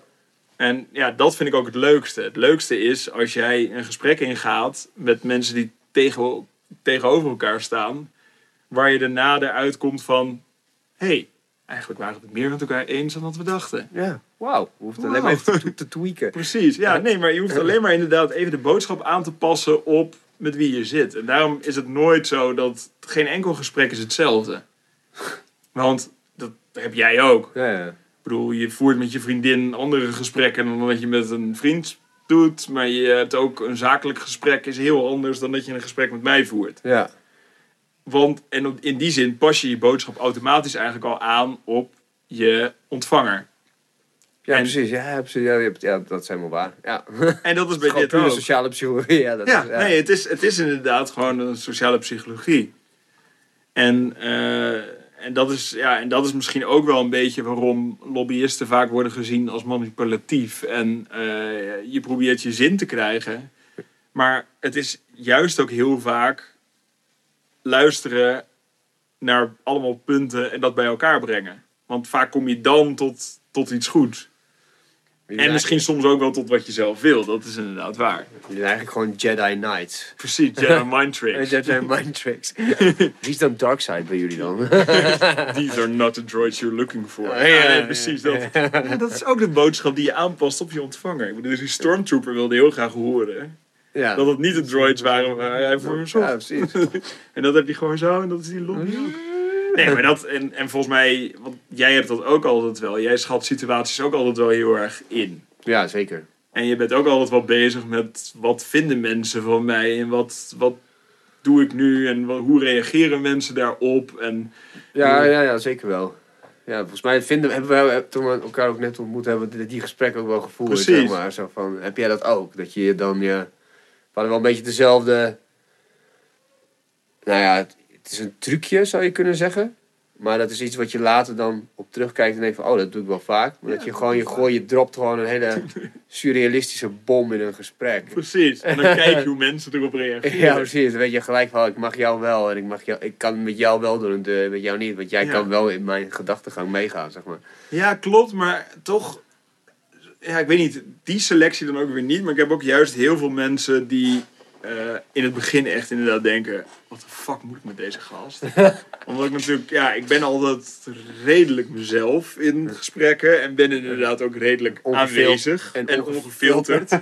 en ook gewoon inderdaad een soort van direct. En soms ook een beetje gek direct voor mensen die ik weinig ken. Maar dat filtert er inderdaad ook wel mensen uit die in het begin echt denken: wat de fuck moet ik met deze gast? en heel veel van dat soort mensen die echt in het begin denken: wat de fuck moet ik met deze gast? Ik vind hem zo vervelend. Die komen Dat zijn nu mijn beste vrienden. Ja, kan- ja, ja, precies. Nee, maar juist dat soort mensen, want dat zijn ook mensen die nemen het niet zomaar aan. En ook mensen die zich, eh, weet je, niet laten manipuleren en niet laten eh, een soort van door het, door het bombast wat je dan soms kan hebben of door de directheid zich laten afschrikken. Maar juist wel een soort van denken, gast, een beetje tegengas. Ik bedoel, Ik ben altijd wel op zoek naar tegengas. En dat heb jij waarschijnlijk ook. Ja, zeker wel. Ja. Je moet een beetje tegengas krijgen in je, in je leven om eh, ook, nou ja, ook jezelf te kunnen zijn. Ik als, Ja. als je geen tegengas geeft, dan, of als iemand geen tegengas krijgt, dan wals je over iemand heen. Met al je goede bedoelingen eh, knal je er alsnog een beetje overheen. Ja, dan druipen ze gewoon af. Nee, precies. Ja, Ja. Dat is wel, ja, ik heb er vijf jaar over, over gedaan om eh, met Jennifer te krijgen. Maar eh Ja? dat is altijd een grap die ik maak. Vijf jaar achteraan gezeten. Vijf jaar lang echt belaagd met... Met grootse dingen. Ja, dat, Totdat ze op een gegeven moment zei... Fuck off, mogol. En toen was het goed. en toen was het goed. Ja. Nou ja, ik... eh, natuurlijk al sinds de middelbare school. Ja, jullie zijn ook nog als, als super lang samen, hè? Met jij en je, en je 13 toekomstige vrouw. jaar. Ja, zeker. Ja. Maar ook die had in het begin, want we zaten dus bij elkaar in de klas, in de vierde klas. En die had in het begin echt zoiets van, wat is dit voor gast?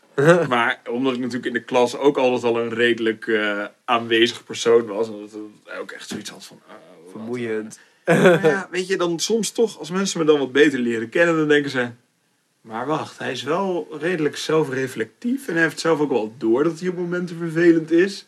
Dit is een beetje hoe hij is, maar je kunt hem er ook wel op aanspreken. Ja, En ik denk dat dat altijd wel een beetje het stadium is dat mensen denken, oh, eh, het valt fijn. Ja, het is wel oké. Wat een fijne jongen. Ja, een fijne jongen. Wij zijn gewoon als hele goede platen. Het doet gewoon even pijn om naar te luisteren. Ja, als je er eenmaal gewoon drie keer naar geluisterd hebt, dan hoor je wat we bedoelen. Ja, dat is het wel. Maar dat is, en, en dat is, ja, dan komen we weer terug op de muziek. Maar dat is ook een beetje dat je, dan weet je ook pas dat iets goed is. Denk Ja, ik, ja, dat denk ik altijd. ook. Ik bedoel, roken is ook niet chill. Nee, maar ja, dat Nee, doe ik bedoel- dan ook niet. Nee, nee, nee maar ik bedoel meer zo oké, op een goede whisky. Op een goede, op een, Nou ja, whatever. alles inderdaad. Je moet bier in principe ook leren drinken. Mhm. En eh, whisky ook leren drinken. Als jij dat de eerste keer neemt, dan denk je... Oh, dit is wel een hele sterke, rokerige uh, drank.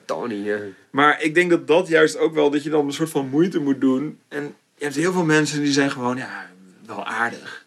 En ik vind wel aardig of wel prima, dan denk ik, ja, maar dat is ook een beetje saai. Dat is een 7. Dat is een 7. 7 is not good enough, Ja. man. Dat vond ik bij mijn studie altijd, ja. Ik las laatst een artikel, er zei iemand van... eh, als, je wil, als je mening wil hebben over iets, een harde mening, dan moet je zeggen... Je mag, je mag een cijfer geven van 1 tot 10, maar je mag het cijfer 7 niet gebruiken. Dat is moeilijk. Dat is moeilijk, want 7 is lekker safe. Precies. Dat is wel prima. Zo van, het is niet... eh, het is, het is, het is, ja, 6 is voldoende, oké. is wel- maar dan moet je wel uitleg geven waarom het een 6 is. Ja, En een 8 is fucking goed op zich al. Het is het begin van fucking goed. maar ik, ik heb daarin heel erg gemerkt dat dat ook heel erg verschilt per, eh, per cultuur in die zin. Ik heb eh, anderhalf jaar op Schiphol rondgelopen om enquêtes, marktonderzoek te doen. Voor, Gewoon als bijbaantje Ja, ja. voor Schiphol. ja. En eh, wat je daar dan deed was, nou ja, gewoon van wat vind je van de luchthaven? Of wel, hoe schoon vind je het? Of hier. En ik kwam er dus achter dat, eh, en daar heb ik het ook op een gegeven moment een keer met een professor over gehad, die heel erg veel onderzoek had gedaan hiernaar. En ook heel veel onderzoek had gedaan in Azië. En ze zijn in Azië zijn ze altijd redelijk beleefd, dus ze kiezen eigenlijk altijd de middelste optie. Als er een middelste optie is, kiezen ze altijd de middelste optie. Terwijl Amerikanen die vinden echt, nou, ik heb een keer met een Amerikaan zitten praten, deed ik zo'n enquête. Je zag het, de smerigheid op de grond waar we zaten. Ja. En dan vraag je hem van, ehm, how clean is this airport? It's excellent, it's excellent, the best option, it's excellent. Waar je denkt, maar je, je zit hier gewoon met een lege drinkbekers cola die gewoon over de grond liggen. Dan moet je nagaan hoe het dan op JFK is, vraag je dan af. Ja, maar nou ja, of, of is het gewoon dat je, dat je, zeg maar, dat het een soort van beleefdheid is dat je dan zegt dat het hier goed is, want ik vraag het namens de luchthaven. Ja, ja, ja. En ik vond dat soort dingen ook al wat, zeg maar, in, in, in psychologisch op- opzicht altijd wel heel interessant. Dat ik op een gegeven moment gewoon al, nou ja, al van tevoren dacht, oh, kan ik hier dan alvast die dingen invullen? Is het dan al, is het dan al zo bepaald? Ja, het is, wel, het is wel zo dat een vriend van mij, eh, die wilde eh, PhD doen in eh Hongkong. Dat is hem uiteindelijk ook gelukt en volgens mij is hij nu ook ondertussen ook al dokter. Maar, dokter Anders, ja.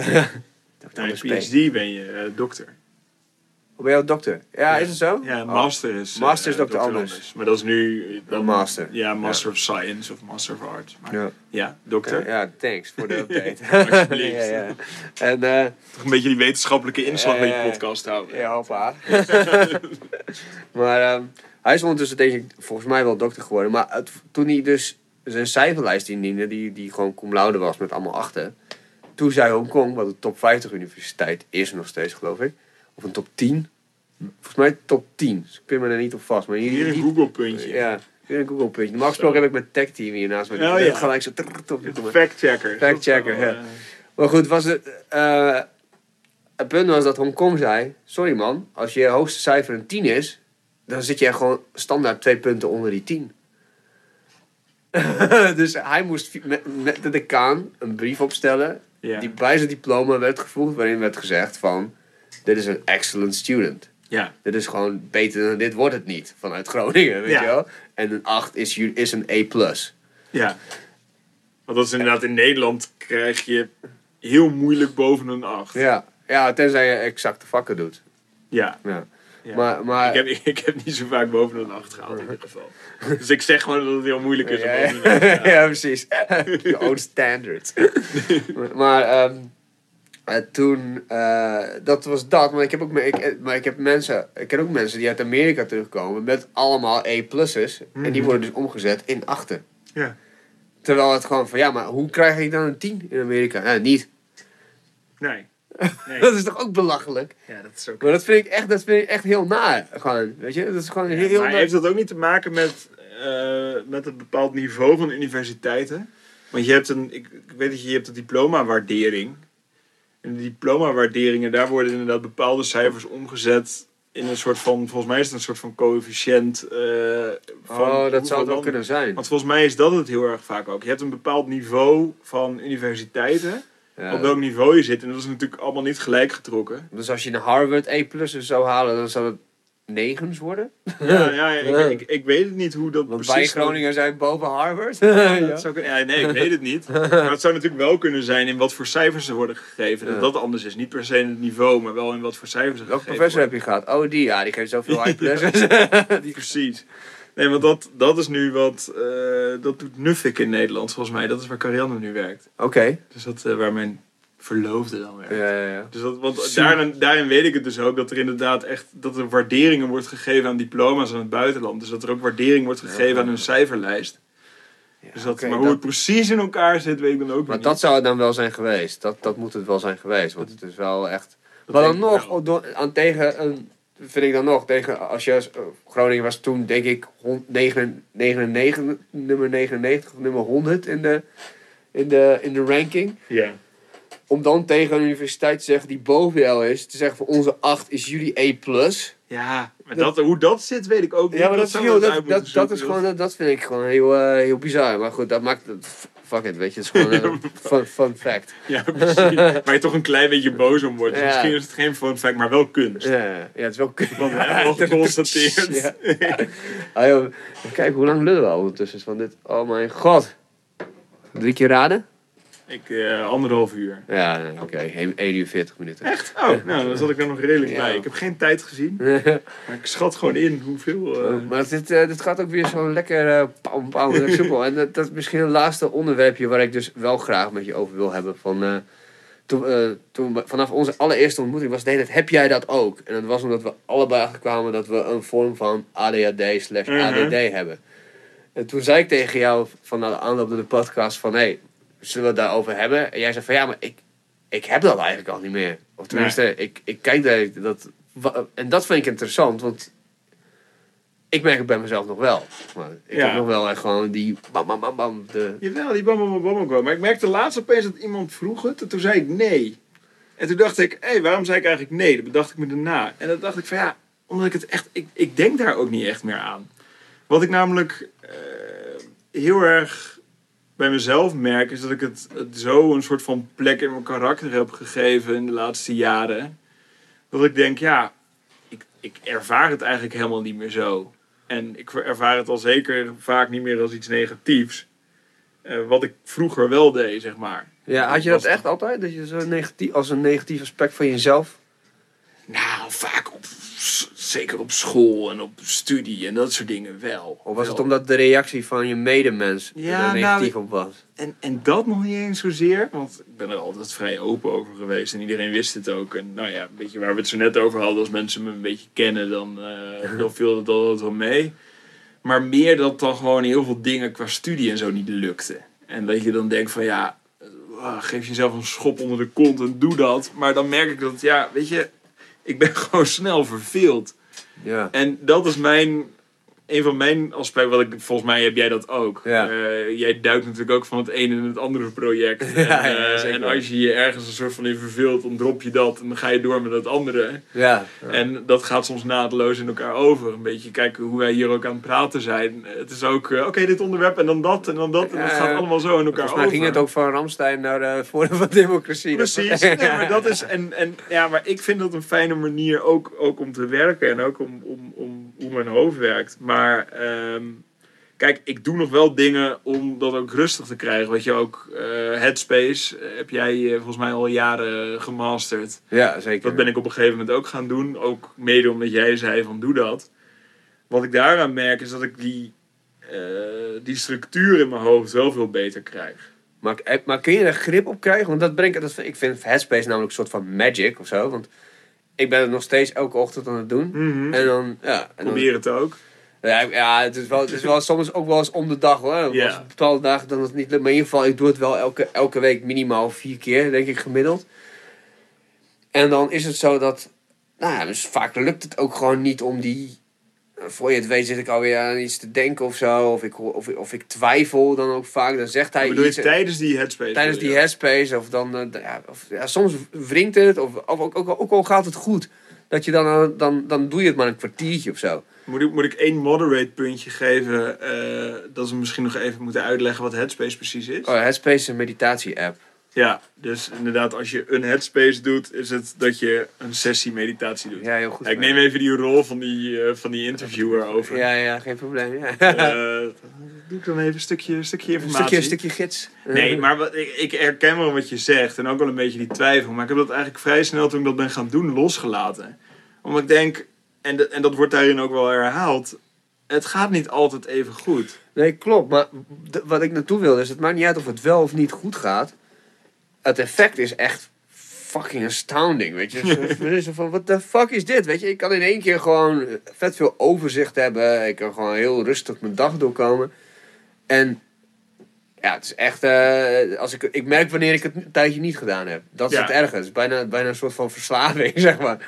Ja, maar ik denk dat het niet zozeer verslaving is aan een app. Ik denk dat het een, een meer is dat je hoofd heeft gewoon heel erg veel de noodzaak om even niets te hebben. En we hebben steeds minder niets. Ja. Want je telefoon is altijd aan. Je, iedereen kan je bereiken. Eh, je bent altijd met, met, met 15 dingen tegelijk bezig. En wij misschien al helemaal. Eh, de prikkels komen de hele tijd door. En je hebt natuurlijk in die zin, als je 10 minuten, een kwartier of 20 minuten juist alleen maar bezig bent met wat er in je hoofd omgaat, ben je eigenlijk, geef je jezelf de tijd en geef je jezelf de ruimte om wat in je hoofd zit te structureren zonder heel veel externe prikkels. En ik denk dat dat is wat je doet. In ieder geval, dat is wat ik merk, is dat al die dingen zitten er wel. Alleen, je bent het een soort van in een, in een kast aan het ordenen. Ja. Je hebt een soort van eh, archiefkastje waarbij je het zo lekker op alfabetische volgorde zet. En dan merk je ook dat je de prioriteiten aan kan brengen. Ja. En dat merk, wat, wat ik heel vaak merk is dat, eh, weet je, ik heb alles wel in mijn hoofd en ik weet wel wat ik allemaal moet doen. Maar dingen prioritiseren en hoofdzaken van bijzaken en eh, dat soort dingen scheiden, daar werkt dat gewoon heel erg voor. Ja. En ik denk dat eigenlijk iedereen dat nodig heeft. Ik denk dat iedereen dat ook moet doen, maar dan op zijn eigen manier. Je kan ook gewoon serieus je timer zetten en 10 minuten gewoon alleen maar in en uit tegen jezelf zeggen op het moment dat je in en uitademt. Dan werkt het ook gewoon. Precies. Dat, dat, dat is En sowieso, al, sowieso, sowieso trouwens de, de moeite waard om een keer eh, te doen. zeker, maar en ook al hele kleine dingen, wat ik laatst ook een keer ergens las, is zorg gewoon dat je niet je telefoon meeneemt naar de wc. Dat, is, het klinkt heel stom, Eh, maar je zit eigenlijk de hele dag een soort van op het scherm. En dan als je daar dan zit, dan zit je ook op dat scherm. oh, zo fijn. En- Telefoon, oh, de play. Jawel, maar als je hem weglegt, heb je eigenlijk dat moment, je moet nadenken. Ik bedoel, wat ga je anders doen? De verpakking van een, van een, van een wc-rol eh dinges lezen. Nou, ik zag laatst een meme die zei van ik ging zonder telefoon naar de wc. Ik heb 248 tegels. ja, nou ja, dat. Maar alsnog, dan ben je een soort van rustig aan het tellen. Je bent met niks anders bezig dan dat. Terwijl als je zo'n telefoon... Een telefoon is natuurlijk een soort van... je hebt het hele internet, je hebt een soort van de hele wereld De in je De rechterhand. ring. Nee, maar het is, je hebt de hele wereld in je hand en je hebt iedere prikkel die er mogelijk is, kun je ongeveer naar je toe. En ik denk dat wij ook heel erg, eh, en, en eigenlijk onze hele generatie, maar ook wel de generaties eromheen, ook heel erg verslaafd zijn aan die prikkels. ja. Ik merk heel erg dat als ik een tijd mijn telefoon laat liggen en eh, vaker niet met mijn telefoon bezig ben, dat ik steeds minder behoefte heb aan Dat, telefoon. ja, je hebt helemaal gelijk. Terwijl als ik dat weer minder, en dat, dat hangt bij mij heel erg samen met als ik het druk heb. Nou echt, dan zit ik dezelfde nieuwssites ongeveer iedere keer weer opnieuw. Alleen maar om te denken, oh geef me die prikkels. Geef me die prikkel, ja, geef me dus de rush. Ja, maar En, en het, is, het is oprecht een verslaving. Het is een, een- ik denk dat, dat, dat prikkels echt een soort van nieuwe verslaving is voor ons. Ah, ja, dat is vette dopamine stoten zijn we de hele tijd. Ik heb nu bijvoorbeeld, eh, we komen nu net uit zo'n crypto winter. En de bitcoin is nu weer aan het, aan het rise. Ja, ja, zeg maar. en ik heb eh, gewoon best wel ik wat... Ja, ik heb, ik heb gewoon... Ik, ik, een stash. ik, ik heb wat stacks. En, maar nu, je, ik, had zo, ik, ik, ik had zoveel rust eh, toen na die boelmarkt van 2017 in januari. Zoveel, of 18, 18 januari. Was Mhm. Zoveel rust. Daarna toen het begon, in het begin is het frustratie en dan wil je gewoon niet meer naar kijken. Maar dan in één keer kijk je de helft van je telefoon en nu begint het weer. En je zo, oh, kijk, oh, portfolio weer zoveel gestegen. Oh ja, Ja, maar en, Ja, en, en ik denk dat dat, een, ik denk dat dat in principe een soort van symptoom of een onderdeel is van die grotere prikkelverslaving. Kijk, dit is alleen maar iets waar je je aandacht op kan richten. ja, het is Het gaat niet zozeer om die bitcoin Het zelf. is zo'n veilig gevoel dat je naar die app kan. Even zo'n zo'n veilige routine, zo ting, en dan kan je reward. Ja. En, dan, en betekent die reward, die betekent echt geen ene reet, zeg maar. In de zin van, dat, dat is niet geld wat ik nu in één keer op mijn rekening heb staan, of whatever, Nee. weet je. Daar moet ik echt vet veel handelingen voor doen, waar ik halverwege toch afgeleid word, zeg maar. dus, Iets anders. Weet je? Squirrel. Oh, ja. Maar dat, dat is, het is, het is, wat jij zegt, dat je als je telefoon dus gewoon weglegt en in een dag gewoon op vliegtuigstand hebt staan, dat het in één keer zo snel weer wendt om het niet meer te hebben.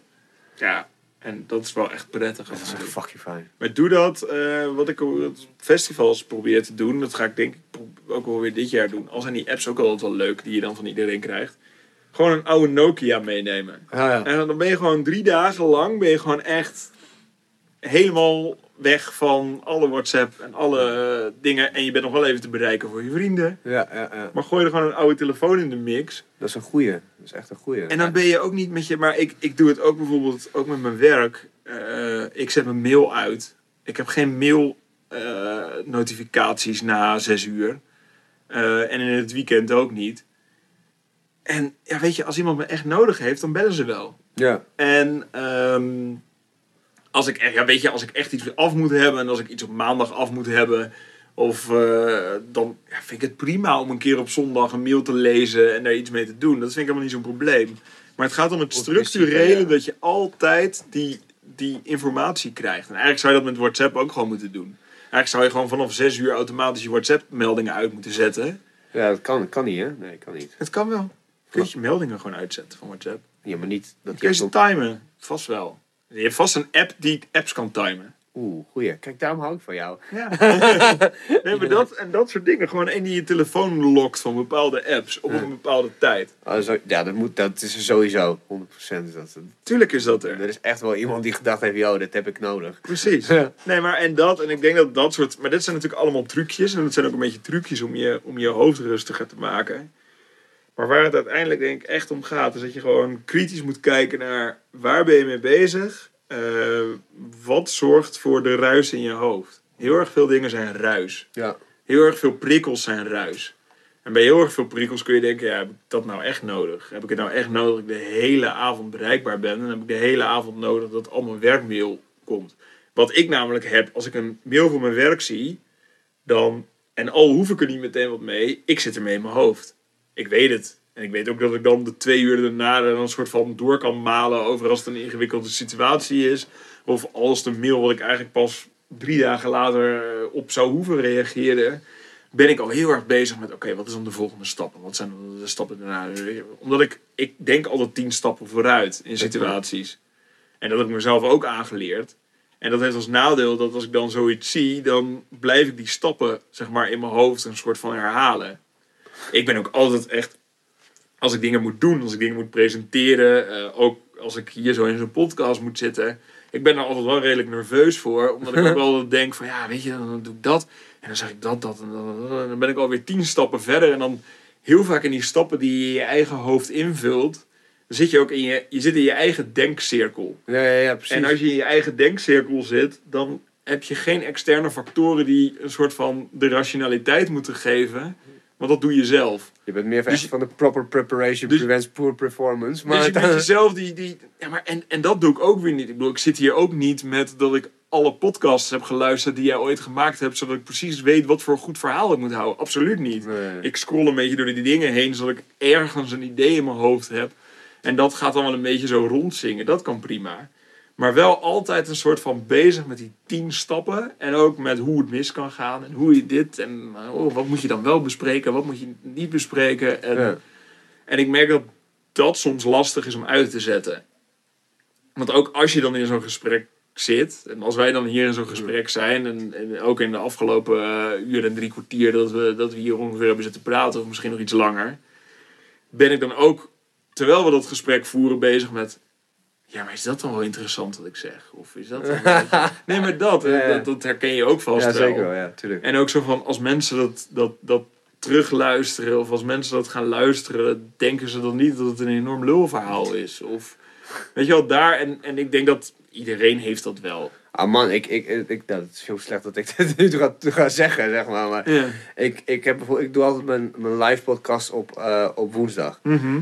En, ik, en eh, dat was eigenlijk best wel een ongelukkige dag. Want eigenlijk elke, nou, maakt niet uit, welke, elke doordeweekse dag was eigenlijk ongelukkig. Want ik sta om kwart voor zes op. Ja, En voor je ik gains en je sporten. voor games en alles inderdaad. En Ja. gewoon voor een productieve dag.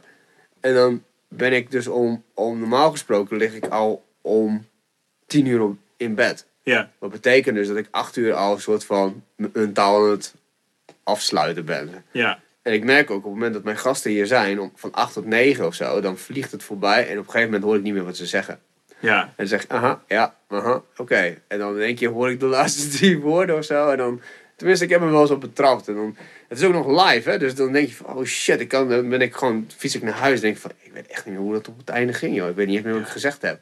ja. En dan luister je terug en het is gewoon een compleet samenhangend verhaal. En het, Ja, het sluit perfect aan, maar het is alsof- je gewoon mentaal gewoon geen bandbreedte meer hebt, omdat...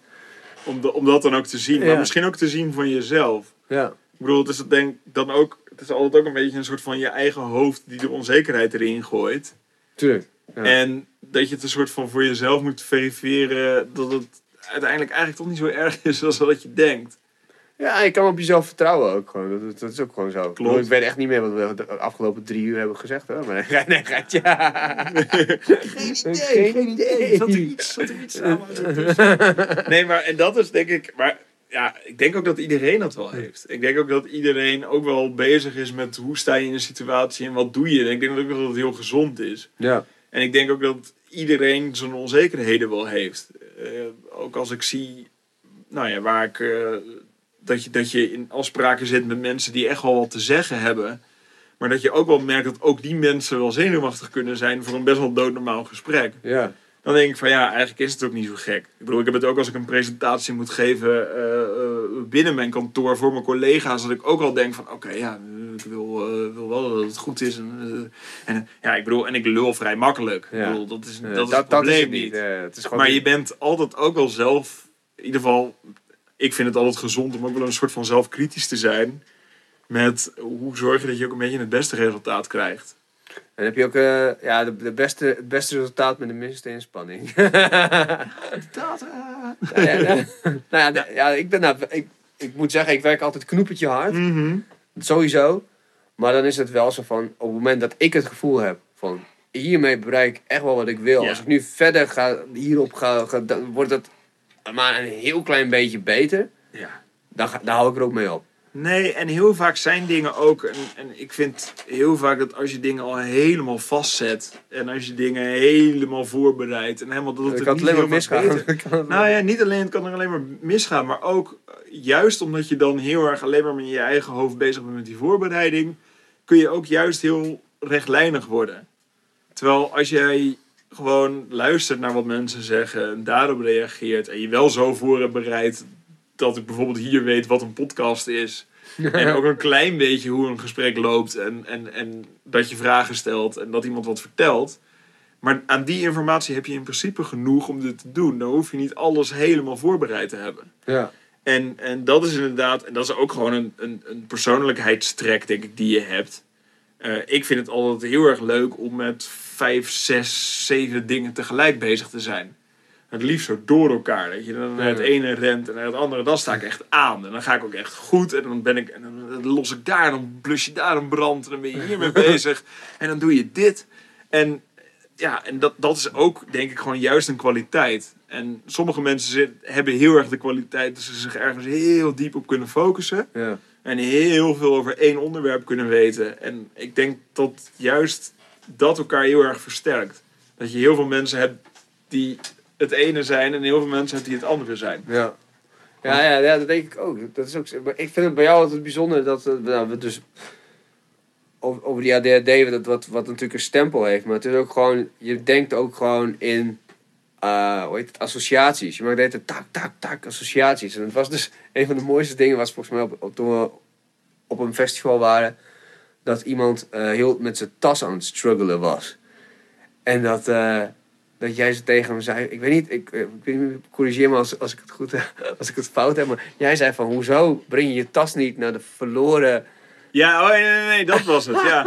Nee, ik had een, een vriend van mij die kwam vrij laat aan op het festival en de kluisjes waren vol. En toen heb ik tegen hem gezegd van, joh, breng gewoon, het kwam ook in één keer in mijn hoofd op. Zei, joh, eh, loop nu naar de informatiebalie, zeg dat je een tas hebt gevonden. Leg er een pasje in waarmee je jezelf kunt identificeren, dus dat ze sowieso weten van welke persoon het is. Lever die tas in en ga aan het eind van het festival weer naar diezelfde informatiebalie en zeg dat je je tas kwijt bent. Werkte perfect. Hij heeft dus gewoon zijn tas daar afgegeven. Gratis gewoon afgegeven. En gewoon een heel festival. Ik bedoel, niet iedereen moet het gaan doen, want dan is de informatiebalie natuurlijk een soort van. Maar ja, weet je, dat soort dingen Ja, werkt je- inderdaad. Ja, je had waarschijnlijk echt zoiets van... eh, je wilt- Probleem oplossen. Ja, probleem oplossen, eh, kluisjes vol, je wil je tas kwijt. Kwijt, hé, hey, verloren onderwerp.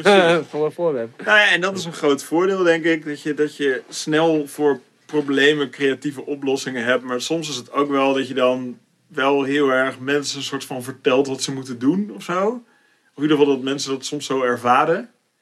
Dat je dan iemand die met een probleem bij je komt, wil soms ook gewoon alleen het probleem bij je neerleggen. Ja, Zonder dat daar, kijk, dit was een vrij praktische oplossing voor een vrij praktisch probleem. ja. Maar je hebt natuurlijk ook wel vaker, en dat herken jij misschien ook wel, dat iemand juist een probleem heeft die wat dieper gaat dan de praktische oplossing. En dat je dan denkt, oké, maar ik heb de oplossing al hier, alsjeblieft, doe dit, doe Oh, dit, ja, doe ik, dit, doe ik, dit. ik heb dat alleen maar inderdaad, dat is echt zo. Ja, en Leren dan, luisteren is niet echt mijn... Ik luister wel. zeg maar, ja dus- precies. Nee, maar, en, dat, en dat herken ik ook heel erg. En dat, Kan je dat uitzetten? Ehm, ja, wel wat, wat ik Je kunt het wel onderdrukken. nou, nee, nee, maar een uitzetten of onderdrukken weet ik niet. Maar ik heb het wel nu vrij snel van mezelf door. Dus ik denk Ja. dat het nog eerder is dat ik dan die oplossing geef, maar dan direct daarna al zeg: Oké, sorry, dit was een oplossing, daar heb je nu misschien helemaal geen zin in. Vertel maar even. Ja. Dat probeer ik in ieder geval Oh, vaak. goeie, goeie, dat is een goede tip. En dat is, ik, ik denk dat dat ook wel proberen een stap terug te nemen. En ik ben daar echt niet perfect in. En de mensen die me kennen weten dat ook. ik ben er niet perfect in. Maar ik denk dat dat het enige mechanisme is wat je echt jezelf aan kan leren.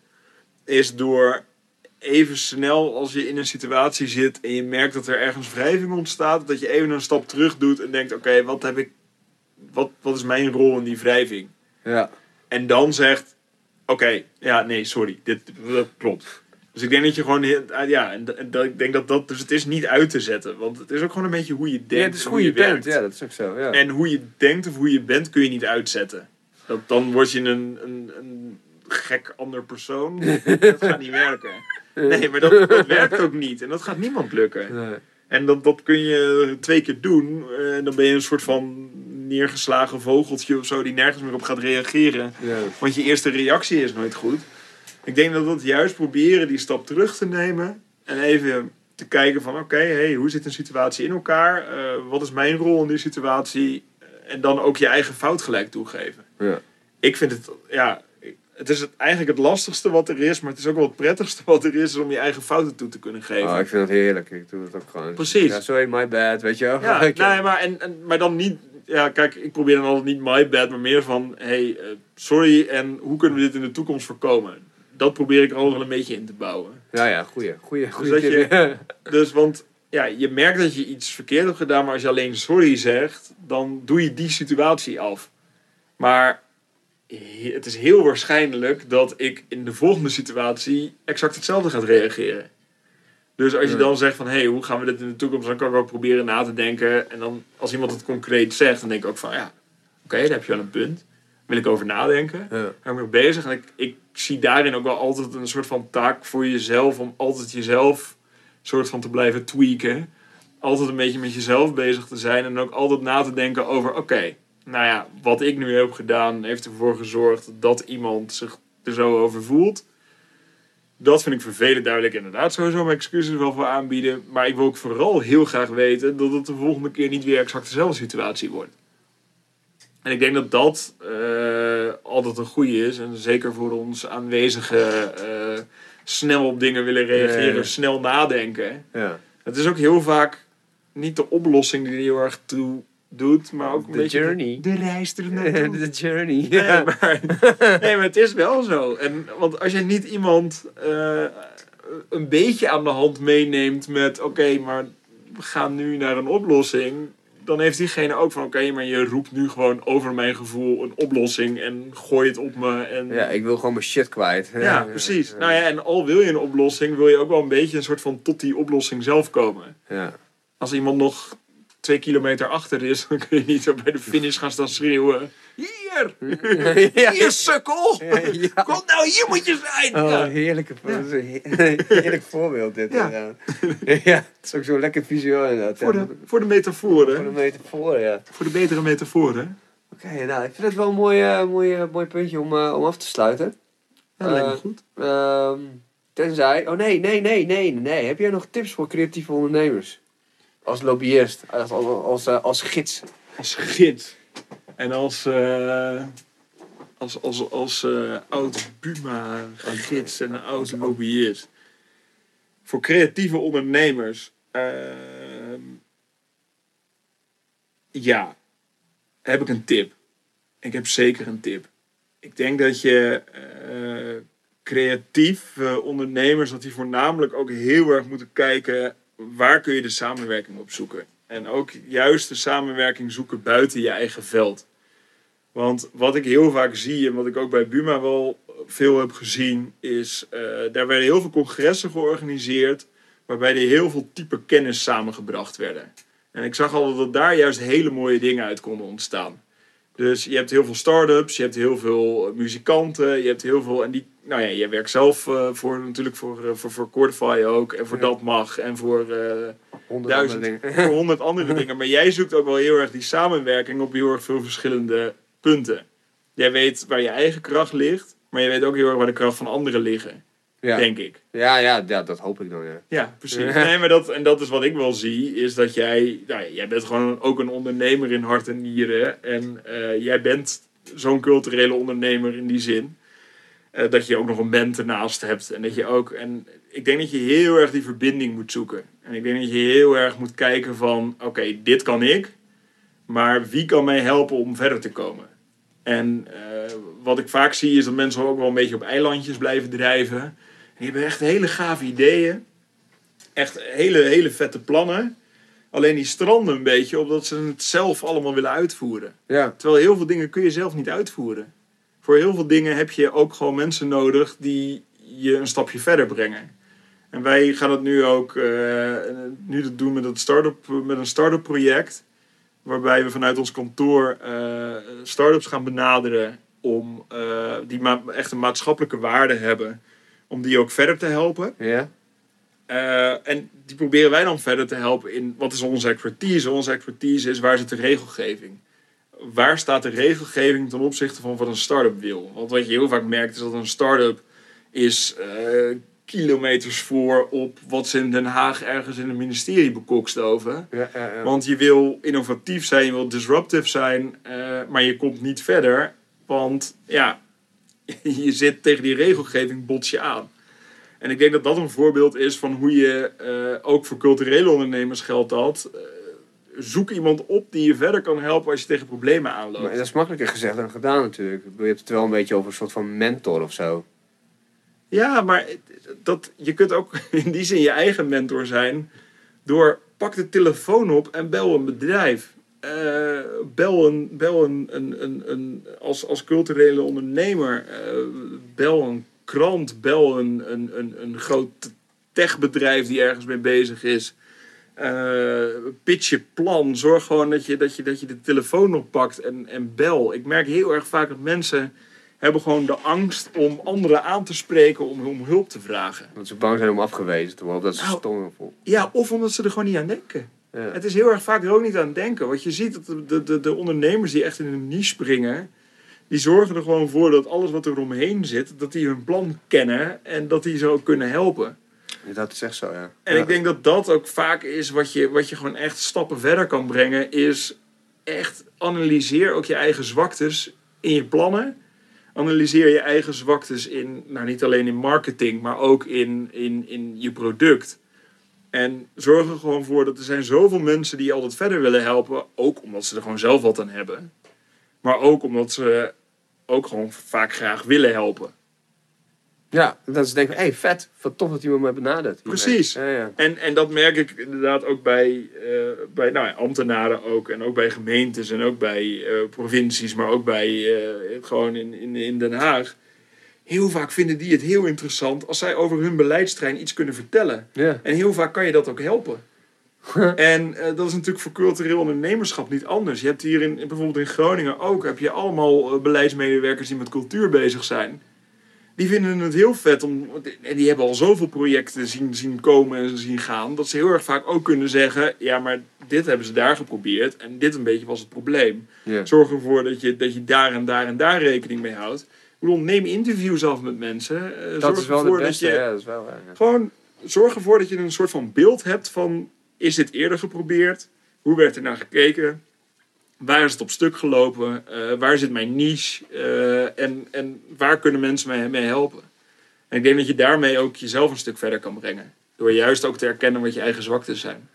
Ja, gewoon strengths en we- en weaknesses. En je, en je weaknesses, nee, wat was het? En your weaknesses can become your strengths. Ja, ja maar dat En is je, wel sterkte, zo. je sterkpunten zijn vaak je blinde vlekken ook. Ja. Dus dat is ook wel goed om dat te, te herkennen. Nou ja, en ik bedoel, die, die weaknesses kun je heel vaak door, ook door, door hulp van anderen eh, laten. Je hoeft niet alles zelf te doen. Nee. En, en dat zie je heel vaak. En, en bij de culturele sector zit er heel vaak ook nog een soort van bescheidenheid overheen. Ik bedoel, je mag gewoon trots zijn op wat je doet.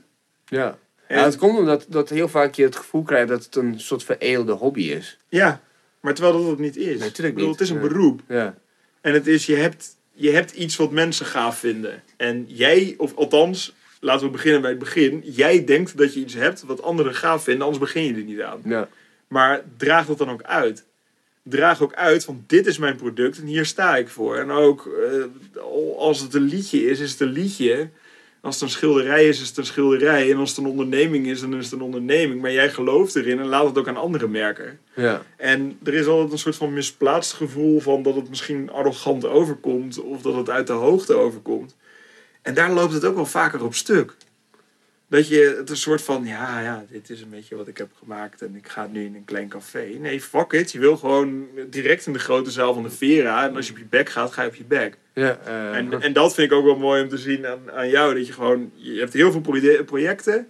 En je springt erin en je gaat er altijd met energie en vertrouwen in. ja. En als het niks wordt, dan wordt het niks. Nou, prima. Dan ga je, nee, maar dat is... En, en dat is dat. Je leert er altijd wel wat van. Precies, en dat vind ik het mooie aan, aan, aan hoe jij als cultureel ondernemer in Groningen bent. Eh, je hebt een enorm netwerk om je heen. Eh, je weet ook wat je zelf kan. En als je denkt iets te kunnen, dan spring je erin. En als het niet lukt, lukt het niks en niet. En dan ga je door naar het volgende. Ja, dat klopt. Maar ik heb wel weinig. Ik moet wel eerlijk zeggen, ik, ik maak. Pa- nou ja, 99% van de dingen waar ik aan begin, die maak ik ook echt af. Ook al kost het me gewoon mijn, een, een stukje ziel, zeg maar. Ja, ja, ja. Nee, Ja. maar, niet, maar, maar dat is Ja, het ook ja. juist. Dat Ik- is die bezieling. Ja, precies. Maar alsnog, je maakt het af. Maar kijk, het en, dan laat ik het, en, dan, en, dan, en dan stap ik er vanaf. Ja, dat Precies. klopt. Nee, maar je, en je sluit het af. Ik, bedoel, ik zeg niet dat jij een soort van iets begint, het afraffelt en dan naar het volgende gaat. Nee, dat absoluut niet. Want dat zie ik juist niet. Jij gaat er met bezieling in. Je springt erin en niet alles wordt zo groot als dat je denkt Precies. of wil dat het Ja. wordt. Maar je gaat er wel in door en je hebt die bezieling. En ik denk dat die bezieling heel belangrijk is. Maar ik denk ook dat het heel belangrijk is om naast die bezieling inderdaad ook te kijken van... hé, hey, wie kan je daarmee helpen? En Ja. ik heb het idee dat je dat ook altijd doet. Want je hebt altijd bij ieder project allerlei mensen om je heen die je daar ook mee ja, ondersteunen. dat klopt. Ja, zeker wel. Ja. Ook omdat je weet wat je kracht is. Ja, ik, ja, zeker. Ik denk, als ik nu het ook zo zeg, ik ga het ook in mijn hoofd van, ah ja, dat is ook zo. Bijvoorbeeld nu met die Project Shredder, dat het nu echt net weer een tandje hoger is met Nick Venema als coach. Dat is ook echt, ik had dat nooit in mijn eentje kunnen doen, joh. Ik, had, Nee. ik, ik, we zijn nu ook vijf maanden bezig. Ja. En eh, ik heb eh, eigenlijk vorige week voor het eerst zo'n moment gehad dat ik dacht van, ja, Maar dat is ook inderdaad omdat je dat samen met iemand doet. En, en jullie gaan samen een boek, of jullie zijn samen een boek aan het schrijven, toch? ja, twee. Dus, ik- eh, dus hij heeft al één af en die zijn we nu aan het tweaken. Mhm. En ik schrijf een boek aan de hand van dat boek, wat, wat eigenlijk meer in de praktijk ge... En is één, dus ik. Ja. En hij, hij doet dan zijn, zijn magic op mij. Maar dat is gewoon, ja, het is gewoon zo hard trainen is het gewoon. Het is gewoon ja, ik zie hem één keer in de week. Maar vandaag vertelde ik hem dus... dat was ook zo mooi. Ik, ik vertelde hem dus zo van... eh, ja, dus eh, ja, ik had eigenlijk eh, vorige week voor het eerst zo'n moment. En ja, zei, ja, doe nog maar een setje. Doe nog maar anders even nog een setje. Dan kunnen we... Dan, hoef niet meer te horen dat je, dat je aan het zeuren was tegen jezelf. Hij pakt het altijd wel mooi op. Ja. van, ja, maar, en, maar dat hoort er ook bij. Ja. Er hoort ook bij. En dat is ook een beetje dat moment dat je denkt, pff, kan ik dit allemaal aan en weet ik het allemaal. En dat merk je natuurlijk ook heel vaak in, in nou ja, startende projecten of ondernemingen of dingen waar je eerst langer mee bezig bent. Zoals Mohammed Ali ook zegt van, eh, van hoeveel, eh, hoeveel eh, sit-ups doe je? En dan, dan zegt hij zo van, I, only start, I don't know, I only start counting when it hurts. Ja, nee, maar en dat is, en ik denk dat dat inderdaad heel vaak in ondernemerschap ook wordt onderschat. Zo van, ja, als het pijn begint te doen met, met in je hoofd en je gaat echt zo van, oh, ik moet echt ruzie zoeken met mensen nu, want Ja, anders, kijk, anders wordt mijn hele project vernacheld. Ja, Ja. Then, then it starts to count, weet je Ja, precies. Ja, dan, eh, nou en ik denk dat je, als je, als je zegt van wat, wat, wat voor tip geef je mee, ik denk dat die drive, die bezieling, ook inderdaad af en toe eens kritisch kijken naar de situatie waar je in zit. En dan kun je zelf echt wel eens second guessen van waar ben ik eigenlijk mee bezig, wat doe ik eigenlijk? En gewoon echt wel die, die, die, die mensen eromheen zoeken. En daarmee proberen naar een hoger level te tillen. En een win-win maken, denk ik. Dat is ook Ja. belangrijk. Altijd Nou ja, samen. En dat is dus inderdaad ook het, nou, waar we het eerder over hadden. Van eh, wat zijn je ontvangers van je boodschap? Eh, Pas ook die boodschap daarop aan. Ja. Kijk, een, eh, een gemeente wil iets heel anders met een project dan dat een bank met een project wil. En eh, de, de, de, de, de, de, cultuursector in, of de cultuur in Groningen of de cultuur breder wil ook weer wat anders. Een, eh, een museum wil wat anders dan een Vera en, en dat soort dingen. Pas heel erg je boodschap aan per persoon waar je zit. Ja. ja, dat is een hele goeie. Een hele goeie. Laten we het hier, eh, laten we hier lekker bij afronden. Dankjewel dat je er was. Ik vond het leuk. Ik vond het mooi.